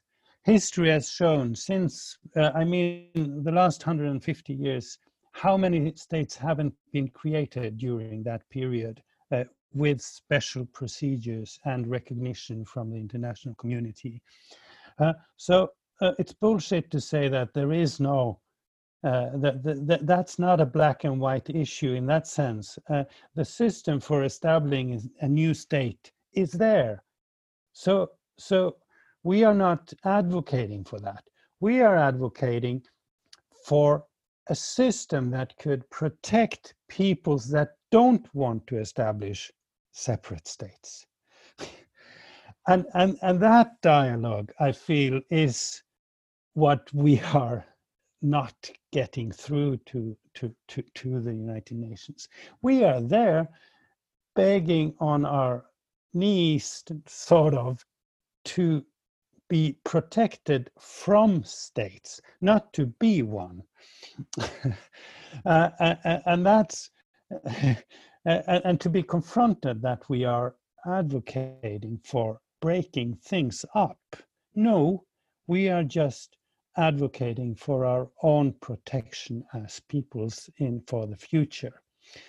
And that is, and if governments around the world keep holding that kind of rhetorics high and and and pushing uh, that uh, uh, way of thinking I, I, I think we're on the wrong track that's that's more conflict inducing than than than uh, necessary uh, because we are there to to actually find protection and comfort thank you so thank you Rune, for for for laying that out uh, one thing that I know that you are a, a, very have a very strong opinion about, and I'd like to pick your brain about, is about mandate. Mm-hmm. Um, I see um, just just the way that I see it. I see my instructions for Indian diplomacy as a mm-hmm. as a dance uh, mm-hmm. between developments at the international stage and the mandate from the representative mm-hmm. institution. Sure. Um, I see it one informs the other. Um, mm-hmm. Where do you stand on that, like in terms of like firmness of a mandate? I uh, I think that uh, everyone that claims to negotiate on, on, on behalf of, of, of any any given entity has to be able to to to, to document that they actually have the support and, and the mandate to do so. Uh, uh, but and then it sort of becomes a, a bit irrelevant. Um, uh, whether you have the formal documents in place. Uh, I mean, uh, so so there's a, a, a, little a little bit of a difference there. I, just as an example, we appointed uh, uh, John Henriksen as the international representative of the Sami Parliament of Norway to to to represent us in in uh, in the UN process on the on the World Conference, and he didn't have a, uh, we didn't have an access, we didn't have a, a, ECOSOC status, so we couldn't issue any uh, access card or any pass, UN passport for him. Uh, so he had to borrow one from IWGIA. Uh, uh, so he was there basically without an office, a, a physical office. He was there, but uh, I mean, because he had a mandate and could document that he represented someone. I mean, you could bypass the system and be uh, regarded as as a true representative, regardless uh, of, of of your formal documents, and um, that's also why he was uh, uh um, also appointed by the uh, Secretary General as a as a co-facilitator for the negotiating process. I mean, uh, he was appointed by the UN, but he didn't have uh, uh, uh, uh, he didn't have a formal access document to even get into the building. so, so, so that's the the, the paradox he, here. So, so we are still uh, trying to confront that. But I, I think the most important thing is not whether you have to do it through an organization or an NGO. You have to uh, stretch the system a bit just to get inside. Uh, as long as uh, you you have an un unquestionable mandate from your people, you're fine. Uh, I mean, uh, th that's where uh, you you will get your um, voice heard, and and and people will see through, yeah, that. Thank, thank you so much, Rune. Um, like we're, we're coming to the end of this segment anything that you really want to talk about that we did not discuss but you really want to um, say or want people to think about well i think uh, one thing that we all should t- think about uh, um, when we work in, in indigenous advocacy is that often we are ourselves our worst enemies uh, uh, uh and and that's um, the, the, people are uh, we have to we often discuss principles but then our uh, neighbor becomes the president of uh, something that we have created and we don't like our neighbor okay we shoot it down so so i, I mean uh, th- that is also I, I hear often that uh, people criticize in our setting in the Sami community. Some may criticize that Norwegian government uh, or whichever government doesn't pay adequately adequate respect to to our president.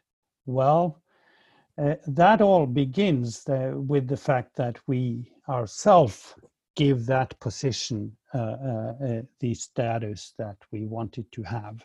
We pay the position the respect.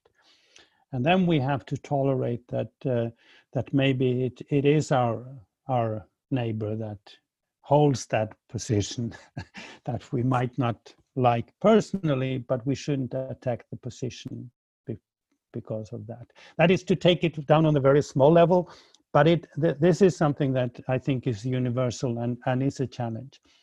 Uh, when we all really come together and, and put those things aside and we identify the things that we should fight for uh, as, uh, as peoples, uh, we have shown through the history, especially in the UN system, that we can succeed. And that's uh, uh, I, I, I, think we should never underestimate the strength that we have ourselves. We have always focus on the things that we don't have, but don't underestimate the things that we do have. Thank, thank you so much, Rune, for, for that final point. I think it's very relevant, um, mostly overlooked by a lot of indigenous peoples. Thank you so much for highlighting that. Let me end by saying um, thank you so much um, Sami Parliament of Norway for like um, the efforts, the amount of effort uh, that you have pushed, uh, uh, put into like the World Conference uh, process, um, like doing all the logistical, the technical support, and yourself as well. Um, like a lot of, we always, um, yeah, look at the people that are like the leadership, but also also it's also important to acknowledge the people that do hard work behind the scenes um, so I would, in addition, of course, to uh, the, the, president of the Sami Parliament of Norway, I would like to very much thank you so much for your, for your work and looking forward to keep on working and, and, and talking to you. Thank you so much, Rune. Thank you. Thank you for inviting. Right, thank you. Thank you. I would also like to express my gratitude to Sami Parliament in Norway and also to Rune. You know, the Alta conference is very, it's overwhelming. and I think it's a very precious experience for a lot of indigenous peoples who had, uh, who had participated in that meeting. As for time, I was the co-chair of the youth caucus, and we had very difficult discussion in those three days. But I learned a lot, and also all these experiences are still very useful, I would say, for me until now. Till now, because I'm not in politics, and I was experiencing politics at that time already. So yeah, thank you for preparing me to be in the politics. And uh, okay, now let's come to I think that will be our final speaker today, and let's welcome uh, again Esther Pancho Castro Diaz. Sorry for my pronunciation. And he is indigenous from the Kuna peoples. He provides assistance to the uh, indigenous leaders from I'm not so sure if I can pronounce it like this, COICA, the coordinator of indigenous organizations of the Amazon River Basin, and other from Latin America and their base organizations to advocate for RED, REDD, uh, and other priority, priorities they might have at the COP's meeting of the UNFCCC and he facilitates uh, and other indigenous leaders engagement on panels and side events and assists in preparation of proposals or submissions to the UNFCCC, including on the platform for traditional knowledge.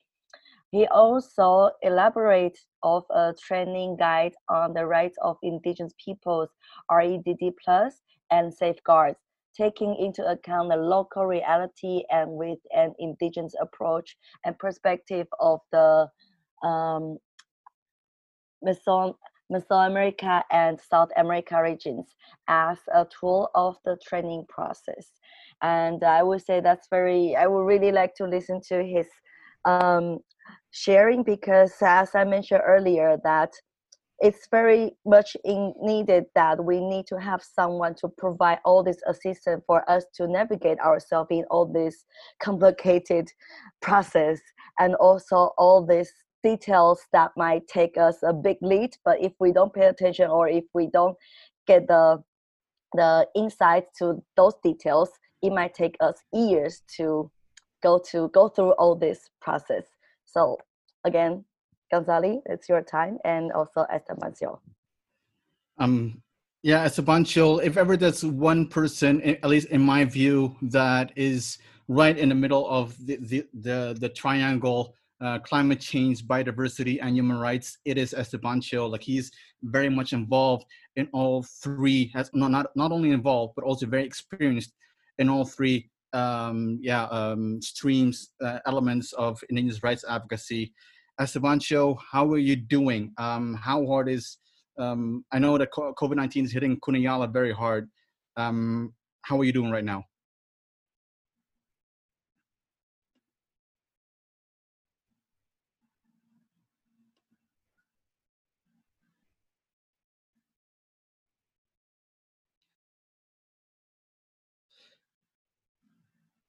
Yeah, I think you have to like um, make sure that your microphone is um, working. So if you go to them, yep, and now put it on unmute.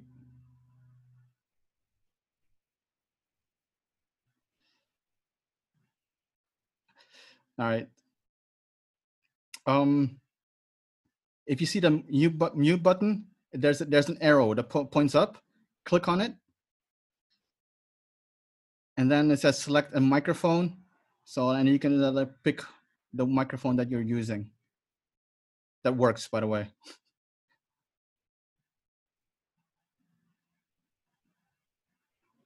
Um, yeah, while Estebancio was trying to figure that out, uh, I just got word from from uh, Handaine. Of course, it is um, a holy day uh, for for the uh, for our Muslim uh, community, so that's why there was a lot of interference um, with uh, his his connection.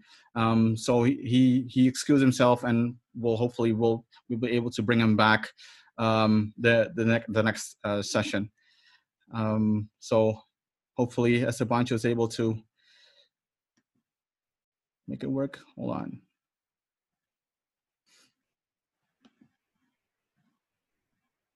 It's not working, hey. yeah, there's, not a lot of a lot of things I can do from here though. You want to switch over to your phone? Okay, so you log out, log off, and go back to your phone. Sure, that, that's fine. Um, apologize, everyone. Uh, we we are ah well, we're we're just rock and roll. We're just trying to make best with uh, what what we, what we can. Um, Jocelyn, so yeah. I think we have to talk for a little bit before uh, Esteban can, can, can come back. Yeah, yeah, sure. Uh, yeah. We talked about constitutional reform, sovereignty, oh. self-determination. What stood out from you uh, so far? Anything? Anything? I was thinking about this question that how can we bring, I mean, no, actually for me, self-determination and sovereignty, the very base is in us, you know, the, our individual, our own behavior, our own decision making, and also how can we make control of ourselves. I mean, like, for example, uh, in the podcast we had last year, we talk about wearing indigenous attire. Mm-hmm. I think that's also something that we can start practicing to really exercise what is um, self-determination, right? Because as I mentioned earlier, and as our discussion saying that we sometimes we thought we had to look in a certain way to prove that we are indigenous enough to be able to speak for our people. But why? Why do we have to prove that? I mean, proof proof of we are indigenous enough to, I don't know, to the government or to someone else. I think the only people that we should really, in a way, to get the recognition or to get the, uh, yeah, to get the recognition from would be our own people. If our own people approve us, we don't need to put on our traditional attire to announce that we are indigenous. And I guess that's also something, you know, self-determination mean that we should be able to make this kind of decision without being required by others. Yeah. Yeah, I think I think I made a, a um like a, a tweet about that. Like it being indigenous is like being Superman. Um, Mm. Not that we have superpowers, not that I know of, for one. Uh, I, I think, um, but um, Superman is still Superman whether he wears his glasses or not. And these peoples are still indigenous peoples whether we wear our traditional attire or not. You know, and it is up to us, uh, like you said, like to decide uh, whether we wear our traditional attire. Um, like yeah, it is. We don't have to. We don't have to prove anything. Like I'm not asking a representative of the, the Swiss government or the German government or um, the Panamanian government to um, wear his his or her traditional clothes uh, so that I can identify him as being from that from that from that country. Um, so that, that's yeah, that's I think that's I think that's also it's a very good part of self determination. A lot of people think about self determination about country and state, Mm, uh, but it's, it goes beyond that. It goes more into the deeper, into the individual choices that we make as Yeah. indigenous, indigenous um, individuals. yeah, yeah, exactly. And if Yeah. we can practice like, you know, to every indigenous individuals, then I think naturally we have better sense of how can apply self-determination to, I don't know, like uh, community or even state level because we practice ourselves practice it ourselves every day in our daily life anyway. So Yeah. All right. Hopefully, everyone can stay like 10 to 15 minutes uh, longer with us. Um, uh, Estebancio is, is with us right now. At least I can hear him, so that, that, that- that's good. Yeah, this works. Oh, perfect. Nice haircut, by the way. Love it. Love it. uh, dis- just just yeah. remind, remind me that I'm in the jail. oh boy like no no no you're not you're not well it feels like jail um but it's certainly hopefully it is not full disclosure um Estebancio is a very good friend of mine like i already said it in in, in, in introduction uh, about where he is in terms of like indigenous movement um very active and very um influential as well. Uh so what, what i wanted to ask you is how like we all i've heard we all heard that, that covid-19 is hitting Kuna Yala very hard. Um lost a cacique um a chief um a couple of days ago. Um how did the yeah how are you experiencing quarantine now before we go into like indigenous movement indigenous rights etc cetera, etc cetera? Okay, I'm I'm gonna be very quickly. I knew that uh, to be the last speaker was gonna be complicated because you can have a lot of time or you can you're gonna have a less time. So that's fine. Uh, thank you for the introduction, Jocelyn and and Ghazali and and all the rest of the panelists who have been uh, before me uh, expressing your ideas. I think that that's great ideas. I'm probably gonna be repeating some of them. Uh, regarding to your question, uh, we as Akuna peoples uh, live a very complicated situation. Uh, one, because uh, we our region is considered difficult access, which has been perfect for us because the colonization, uh, stopping the colonization, is stopping the the foreign, uh, how you say, uh, attack or, or, come to our lands and territories.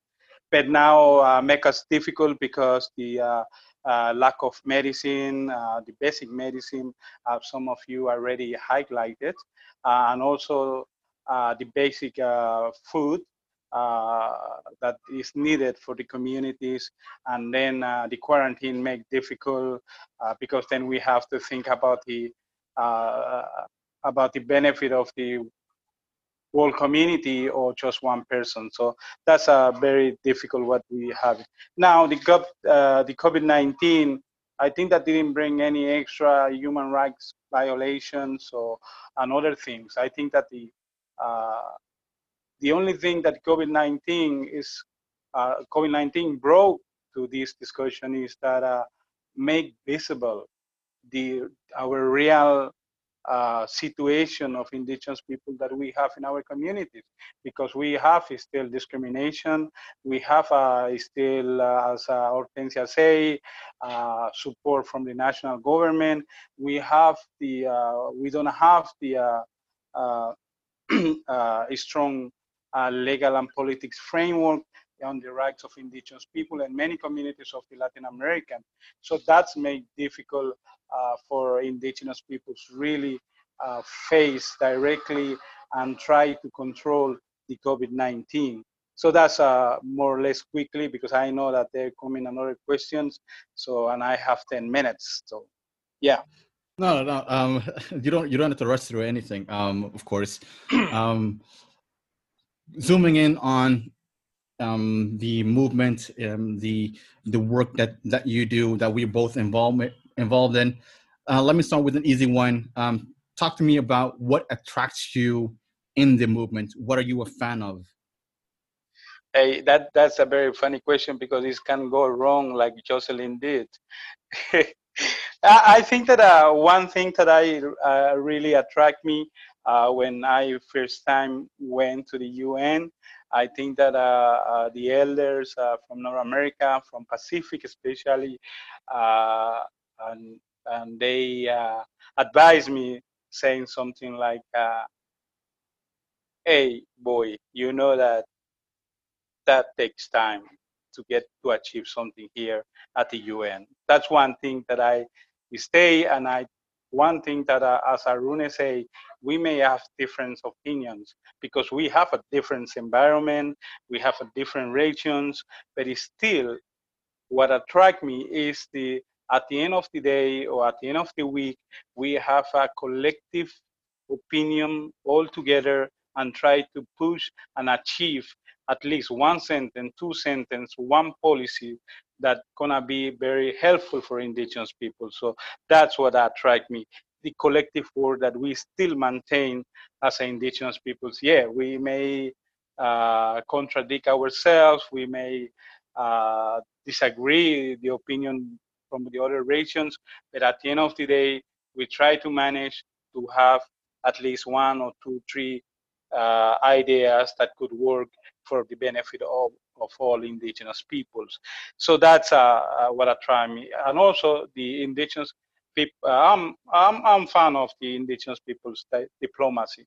I think that that's very important. I think that many, as you in your introduction of my my person stated, I have been in three different uh, UN agencies, which has, has changed by the time because we are there. So the indigenous diplomacy need to be where the indigenous people's discussion is active. Because if we are not there, anyway, uh, the state representatives, the UN agencies will take the control, uh, will decide what they need to do, and then that's going to be more difficult for our people when the policies come directly from international level to the national level. So that's what we need to avoid. So that I um, can say that I'm number one fan of the indigenous people diplomacy, and I appreciate very much the the young indigenous people should come to this arena and try to do the best and continue the work that our elders, because we just coming by, coming by uh, going by uh, in this arena, in this forest, but uh, we're not permanent here. So we need obviously changes and different people and updatings and stuff.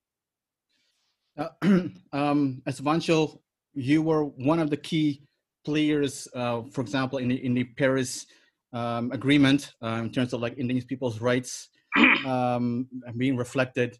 I, I, I want to talk a little bit about that because what a lot of people think or they don't know is that we are fighting hard for like one words in in a particular uh, sentence um, that and a lot of people think that we, we come in and that that um, yeah we we put in like entire paragraphs like like pages of the document.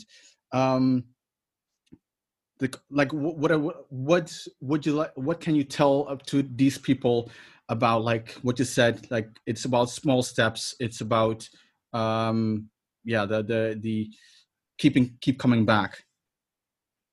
I i think that yeah that's a very good question. I think that uh, i think that we need to develop those uh, uh, answer to question like this because people can understand.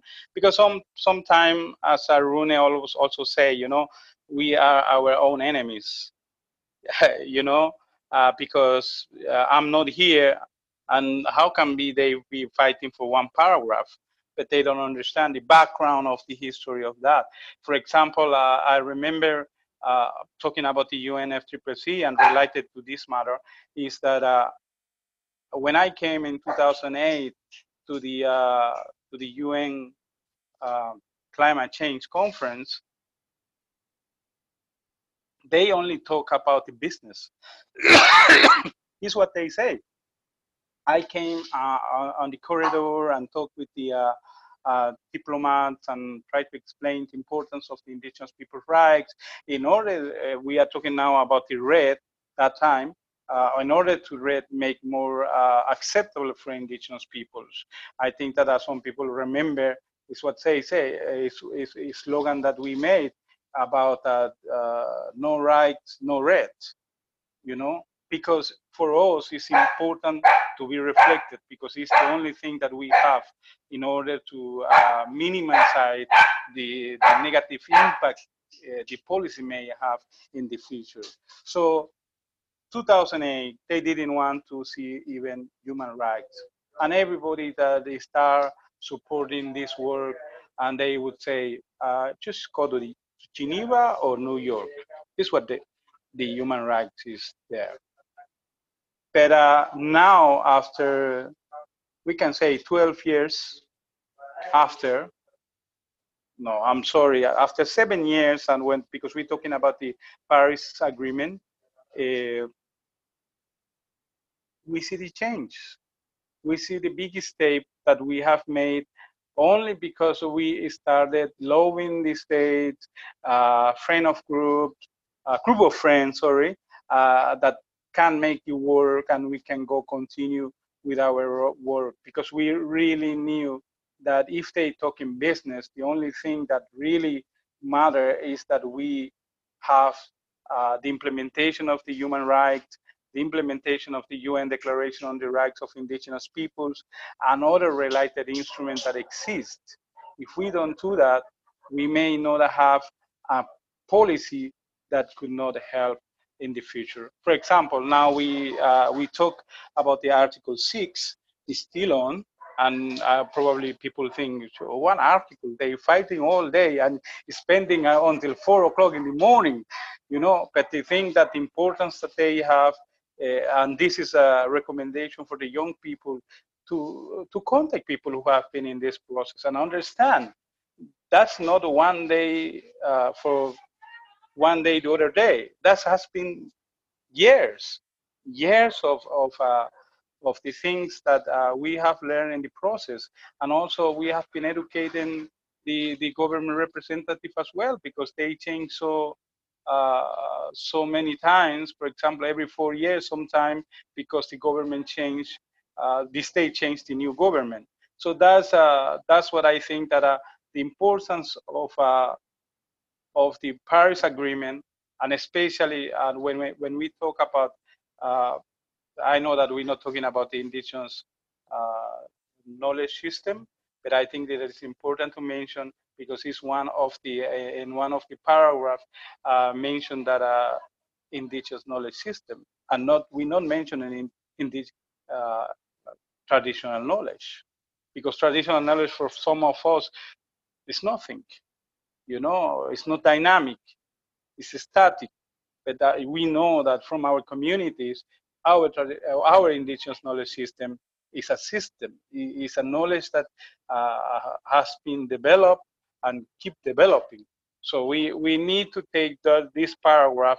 Maybe I only have like a six sentences, but mean a lot of things and mean and, and also uh, help uh, help to indigenous peoples on the at the national level to look uh, after uh, the work that the government is doing in indigenous communities or not doing indigenous communities, but they have an obligation with the Paris Agreement. And also, uh, for example, one of the things is uh, national uh, determined contributions. You know how they are doing, and I have been reading lately many of the Latin American documents and saying, and most of the indigenous community even don't know what they really selling to the UNFCCC. So that's uh, I think that that's the importance uh, that this uh, Paris Agreement uh, for us. And I think that uh, we need to keep working on this. We need to make, uh, understand this in order to make more easy our work at the national level. Estebancio, also something that has uh, has been emerging over the last couple of years, um, not only climate change, human rights, enhanced participation, um, regions trying to trying to deal or not not deal, uh, but communicate with other regions, um, dealing with or approaching, for example, Latin, these people from Latin America.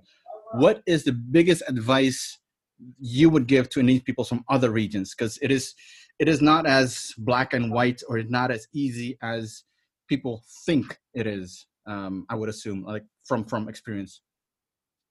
Yes, I think that uh, um, yeah, I think, the, as I say, probably Rune will be laughing on this, and, and we have seen in the caucus, and also Tove, who has been many years in our caucuses, especially uh, for the working group on indigenous populations, and later on different uh, uh, UN agencies meeting. Uh, for example, uh, sometime uh, the difficulties that that we have uh, as, as a Latin American delegate is the uh, language barrier has been one thing that, and that makes difficult to other people to understand the work uh, the work that uh, uh, need to do or, or, how to approach indigenous people from Latin America. I think that uh, we have organization established. For example, we have uh, in the Indigenous International Forum on Biodiversity. Uh, we have a, a platform for uh, regional discussion of indigenous people in different matters. for example, uh, there are a group of, uh, for biodiversity, for uh, young climate change, and other topics that has been emerging lately. So it's not that there is no existence of indigenous uh, bases or indigenous peoples uh, from Latin America uh, being having infrastructure. There exists. The thing is that I, I feel, uh, and my recommendation is what you ask, is to ask to the people uh, from the other regions to not approach because I'm, I'm handsome, because uh, I'm a happy person, I'm quite funny. No, approach to the people who have been in the process and approach uh, to the people, to the elders, and, and ask the question, uh, what can we do? I think that uh, all the Latin American group, uh, they are open. They are open to, to explain their position, what they think, because one thing that uh, we have to understand, as Rune say, we have differences. We have, an, uh, we live in different uh, background and grassroots systems. For example, uh, uh, the Nordic countries have different kind of development, and we, we live in the third world countries. So that's made differences that that uh, has been possible to to understand each other. So yeah, my recommendation is that please do, uh, do not take this granted because you meet a Latin America and you think that this is how it works. There are places that you can approach, as I say, the platform. For example, I cannot talk, uh, well, uh, in many processes uh, about the Andean indigenous peoples because they have their own group. Uh, of course, we have one group to meet all together. And, and we have a COICA with the Amazon Basin, and we also have a, uh, group, and we have the uh, Mesoamerican group. And can you imagine? We have a big four groups, which is also divided in small groups. So we really need to take this into account. Not to think Latin American is one thing. It's, it's and, and probably the same thing in Africa. Africa have a francophone, uh, have uh, English speakers, uh, even Spanish speaker they have. You know, so this is how I, I think that uh, people, uh, and state representatives need to understand that uh, even that we have in one region as a Latin American and Caribbean, but we have differences. We have uh, our own ideas which need to be need to bring together, and then we can you imagine how work is starting? I'm very sure in different regions as well. You need to get agreement in your own regions, and then come back and agree with another seven regions, and then go with this uh, to the uh, to, with the diplomats and see if we can work uh, go our work can go ahead for the benefit of indigenous peoples of the world. Atamancho, um, I've like two small questions actually. Um, in terms of your best moment working for um, Indigenous people's uh, rights at the UN, and you, you by the way, and you cannot mention that meeting that you and I and Matthias had at the Mexican mission. You, you can you, you, you cannot mention that one. um, and like, what would you like to see develop for indigenous peoples in the next ten years? Ooh, okay. Um, well, I, I, actually that was my my answer when I not really. Uh, that is part of the uh, interview. I, I think that uh, uh, the best moment, whether I, uh, I was there or not in presence, that was the UN uh, adoption of the UN Declaration on the Rights of Indigenous Peoples, because that brought me all the moments that we have as a regions, as individuals, uh, the work, uh, the collective work that we did, and then we just achieve I know that the document is not perfect, but we can work out with this. And that's the important thing, uh, I guess, in my life to see uh, that document be adopted. And, and also, in, in that moment, I felt all the people uh, from North American, uh, from Pacific that I have met, elders, that uh, no longer they were they were in that moment to see but they just uh, leave the legacy, you know, that people that we have met, and I just feel happy for them, and and hopefully that they will looking that day down here and say, oh, yes, we, we just got it. Maybe not perfect, but we just got it. So that's one thing. I think that, that this, because also for me, this document has been important not only for the UN itself, but also for the UN agency, for example, as you say, uh, UN framework on climate change has been, you know, because in, 2010, we uh, made to reflect the UN Declaration on the Rights of Indigenous People in Bosnia. I think it was in Bosnia. Yeah, well, one of the that scopes that, and it was reflected because it's a document that opened the doors, and also uh, the change of the traditional knowledge work uh, to indigenous knowledge uh, within the UNCBD meetings. So those are things that are for me has been important and continue being important. For example, I know I know that the, this question coming later on, the enhanced participation is so important for us. uh, for the same reason, because that's gonna change different discussion, different for us, gonna be more open, and probably our rights be more reflected, uh, implemented at the national level. So that was um, now the 10 years. The 10 years, as I say, since the beginning, uh, when I started, people already say this is a torture. The UN system is a torture. Just step by step, step by step. So it's okay. Uh, but then I, I just think, okay, uh, we established the UN Permanent Forum, the Permanent Forum on Indigenous Issues. Uh, we uh, somehow changed the uh, working group on indigenous populations to the expert mechanism on the rights of indigenous peoples. Uh, maybe the mandate are not the ones that we wanted to have, but step by step, we have been moving ahead. So what we don't have in EMRIP and, and permanent forum or the special rapporteur in the uh, uh, mandate, and I, I see that in the in 10 years we will have more specific mandate as as uh, as soon say protecting our own people, our people, our resources, our lands and territories. So I hope that in 10 years we have uh, new institutions. Uh, we may have a better understanding of the issues that how to go further with our proposals.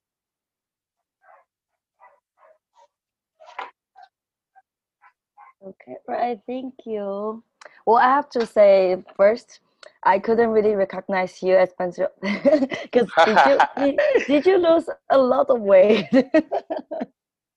yeah. They're good.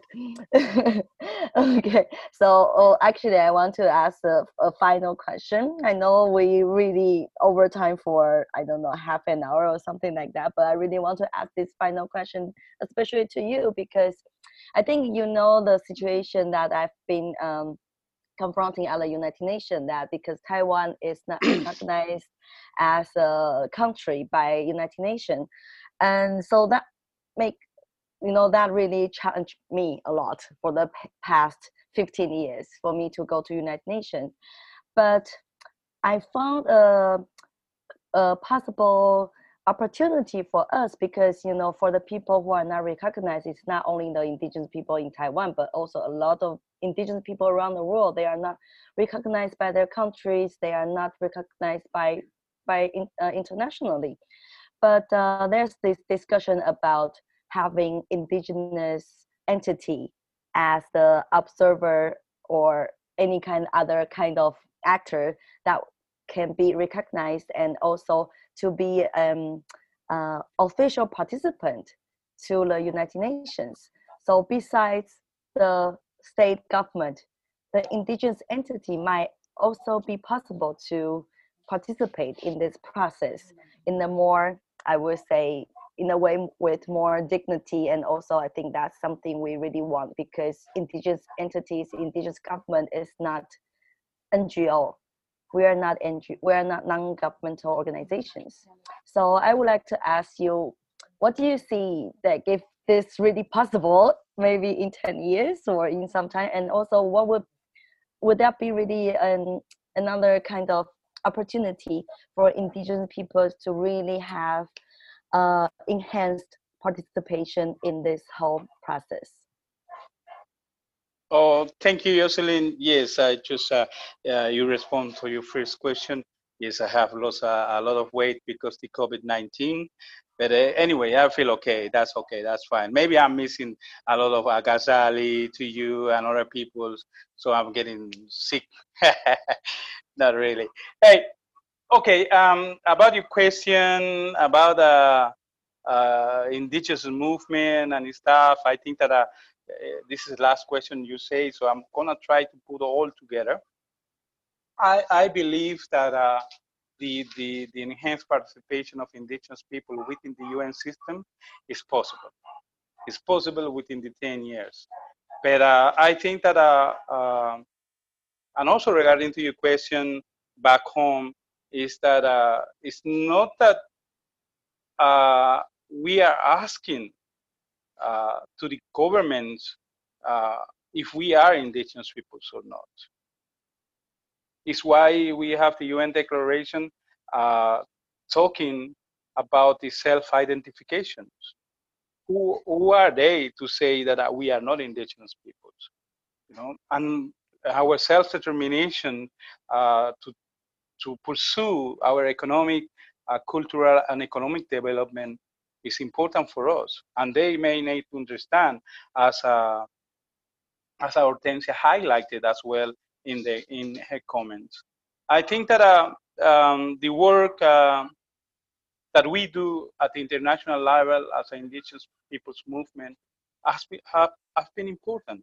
I think that, uh, uh, for example, uh, I would like to remind to all indigenous peoples that the work, what we are asking in this process is not from three years ago, five years ago. We're talking about from the 70s or maybe beyond of that. You know, uh, for example, um, when we talk about enhanced participation, how we want to see, uh, now we have a one document uh, which uh, we have our uh, our paper. Also, we have a Quito document. They are not new documents. They are documents who, who came as a, as Arune highlight as well from the regions from the global uh, consultation in Alta out document for the World Conference on Indigenous Peoples. So we cannot uh, say this is something new that we are doing. Uh, this is, shouldn't be allowed to do that, and indigenous people should not ask to that because they have been listening all the processes that we have been on for a long time, even since the beginning, since the establishment of the working group on indigenous people in 1982 or before that. For example, for example, if we read the UN trip, I'm sorry, the UN Declaration on the Rights of Indigenous Peoples, we may not understand. But if you ask to the people who have been in this process to explain uh, article by article, you may understand how it came uh, to reflect on the UN Declaration on the Rights of Indigenous People. So, so those things are very important that we need to take our, ourselves, understand that uh, the enhanced participation is possible. The enhanced participation also make, gonna make easy, not easy, but a more flexible way to move indigenous people from uh, from the UN system itself to the other UN, UN agencies uh, for example, uh, we still don't we still don't have uh, full and effective participation in UNESCO, for just to mention one, from the health organization, health world organizations, or World Health Organization, and, and others that make to understand that things has been changing and need to be updated as well as a, as a state uh, where we live. uh, as an individual also, or, or, as a collective indigenous peoples. So I think that uh, that's important. And I think that, uh, yeah, it is possible uh, and, and gonna be an, another big step. Uh, and But we need to continue because every time the world is changing and we need to adapt to that and also we need to protect our people, our lands and territories and resources. Right, thank you very much. Yeah, I'm very much looking forward to that day to come, and that will really open up another. Yeah. yeah, like I think the world will be really different if that could really happen. So thank you again, and also I would like to thank all the speakers tonight, uh, today, because it's night in Taiwan, but it's a different time in other parts of the world. But anyway, and also I would like to thank the interpreters again. Thank you for being um, so for being with us and also doing such a great job. And we hope all audience you all enjoy episode of the uh, webinar series. The next episode will be um, Friday, August 7th, again 2 p.m. in Geneva time, and uh, well, uh, in Taiwan that will be 8 p.m. and but anyway, we'll have new guests from all over the world again in our next episode, and you can sign up right now already. Just go to uh, linker linker.ee slash go Maluku. Okay, and again, we would like to thank the interpreters for their amazing support, the guests for sharing their thoughts and time, and also the partners in the special series. That would be Thomas Aslak Juso, DOCIP, uh, Drumbeat Media, and TV Indigena. And please help us to keep the conversation going on Twitter with the hashtag how to indigenous now, and you can tag Ghazali in your post. Again, Ghazali uh, on Twitter, you can tag him. It's at G O M A L U K U. And feel free to share any questions, screenshots, or feedback. And again, thank you for watching and hope to see you next week. Bye. Thank you, everybody, and Ghazali, thank you very much. Uh, this is just a great idea. This is communication for empowerment. We need to speak out our voice, our aspiration. Congratulations and thank you, everybody. Stay strong and stay sane. That's it. That's the end of the episode. Um, hope you enjoy the podcast, of course. Um, do me a favor and open your browser. Go to linktree slash gomaluku. So that's linktr.ee slash gomaluku. If you're a watcher, I'm also posting YouTube. If you're a reader, I got you on Medium. Um, don't have a lot of time. I got you on Instagram, Twitter, and TikTok. Um, on all these platforms, I'm documenting and posting content. Um, so you'll find all these links on the Linktree slash Gomaluku. So let's connect on these platforms. I really appreciate all of you that, that I'm already connected with on these platforms. Um, thank you so much and have a great day. This is the Go Maluku podcast.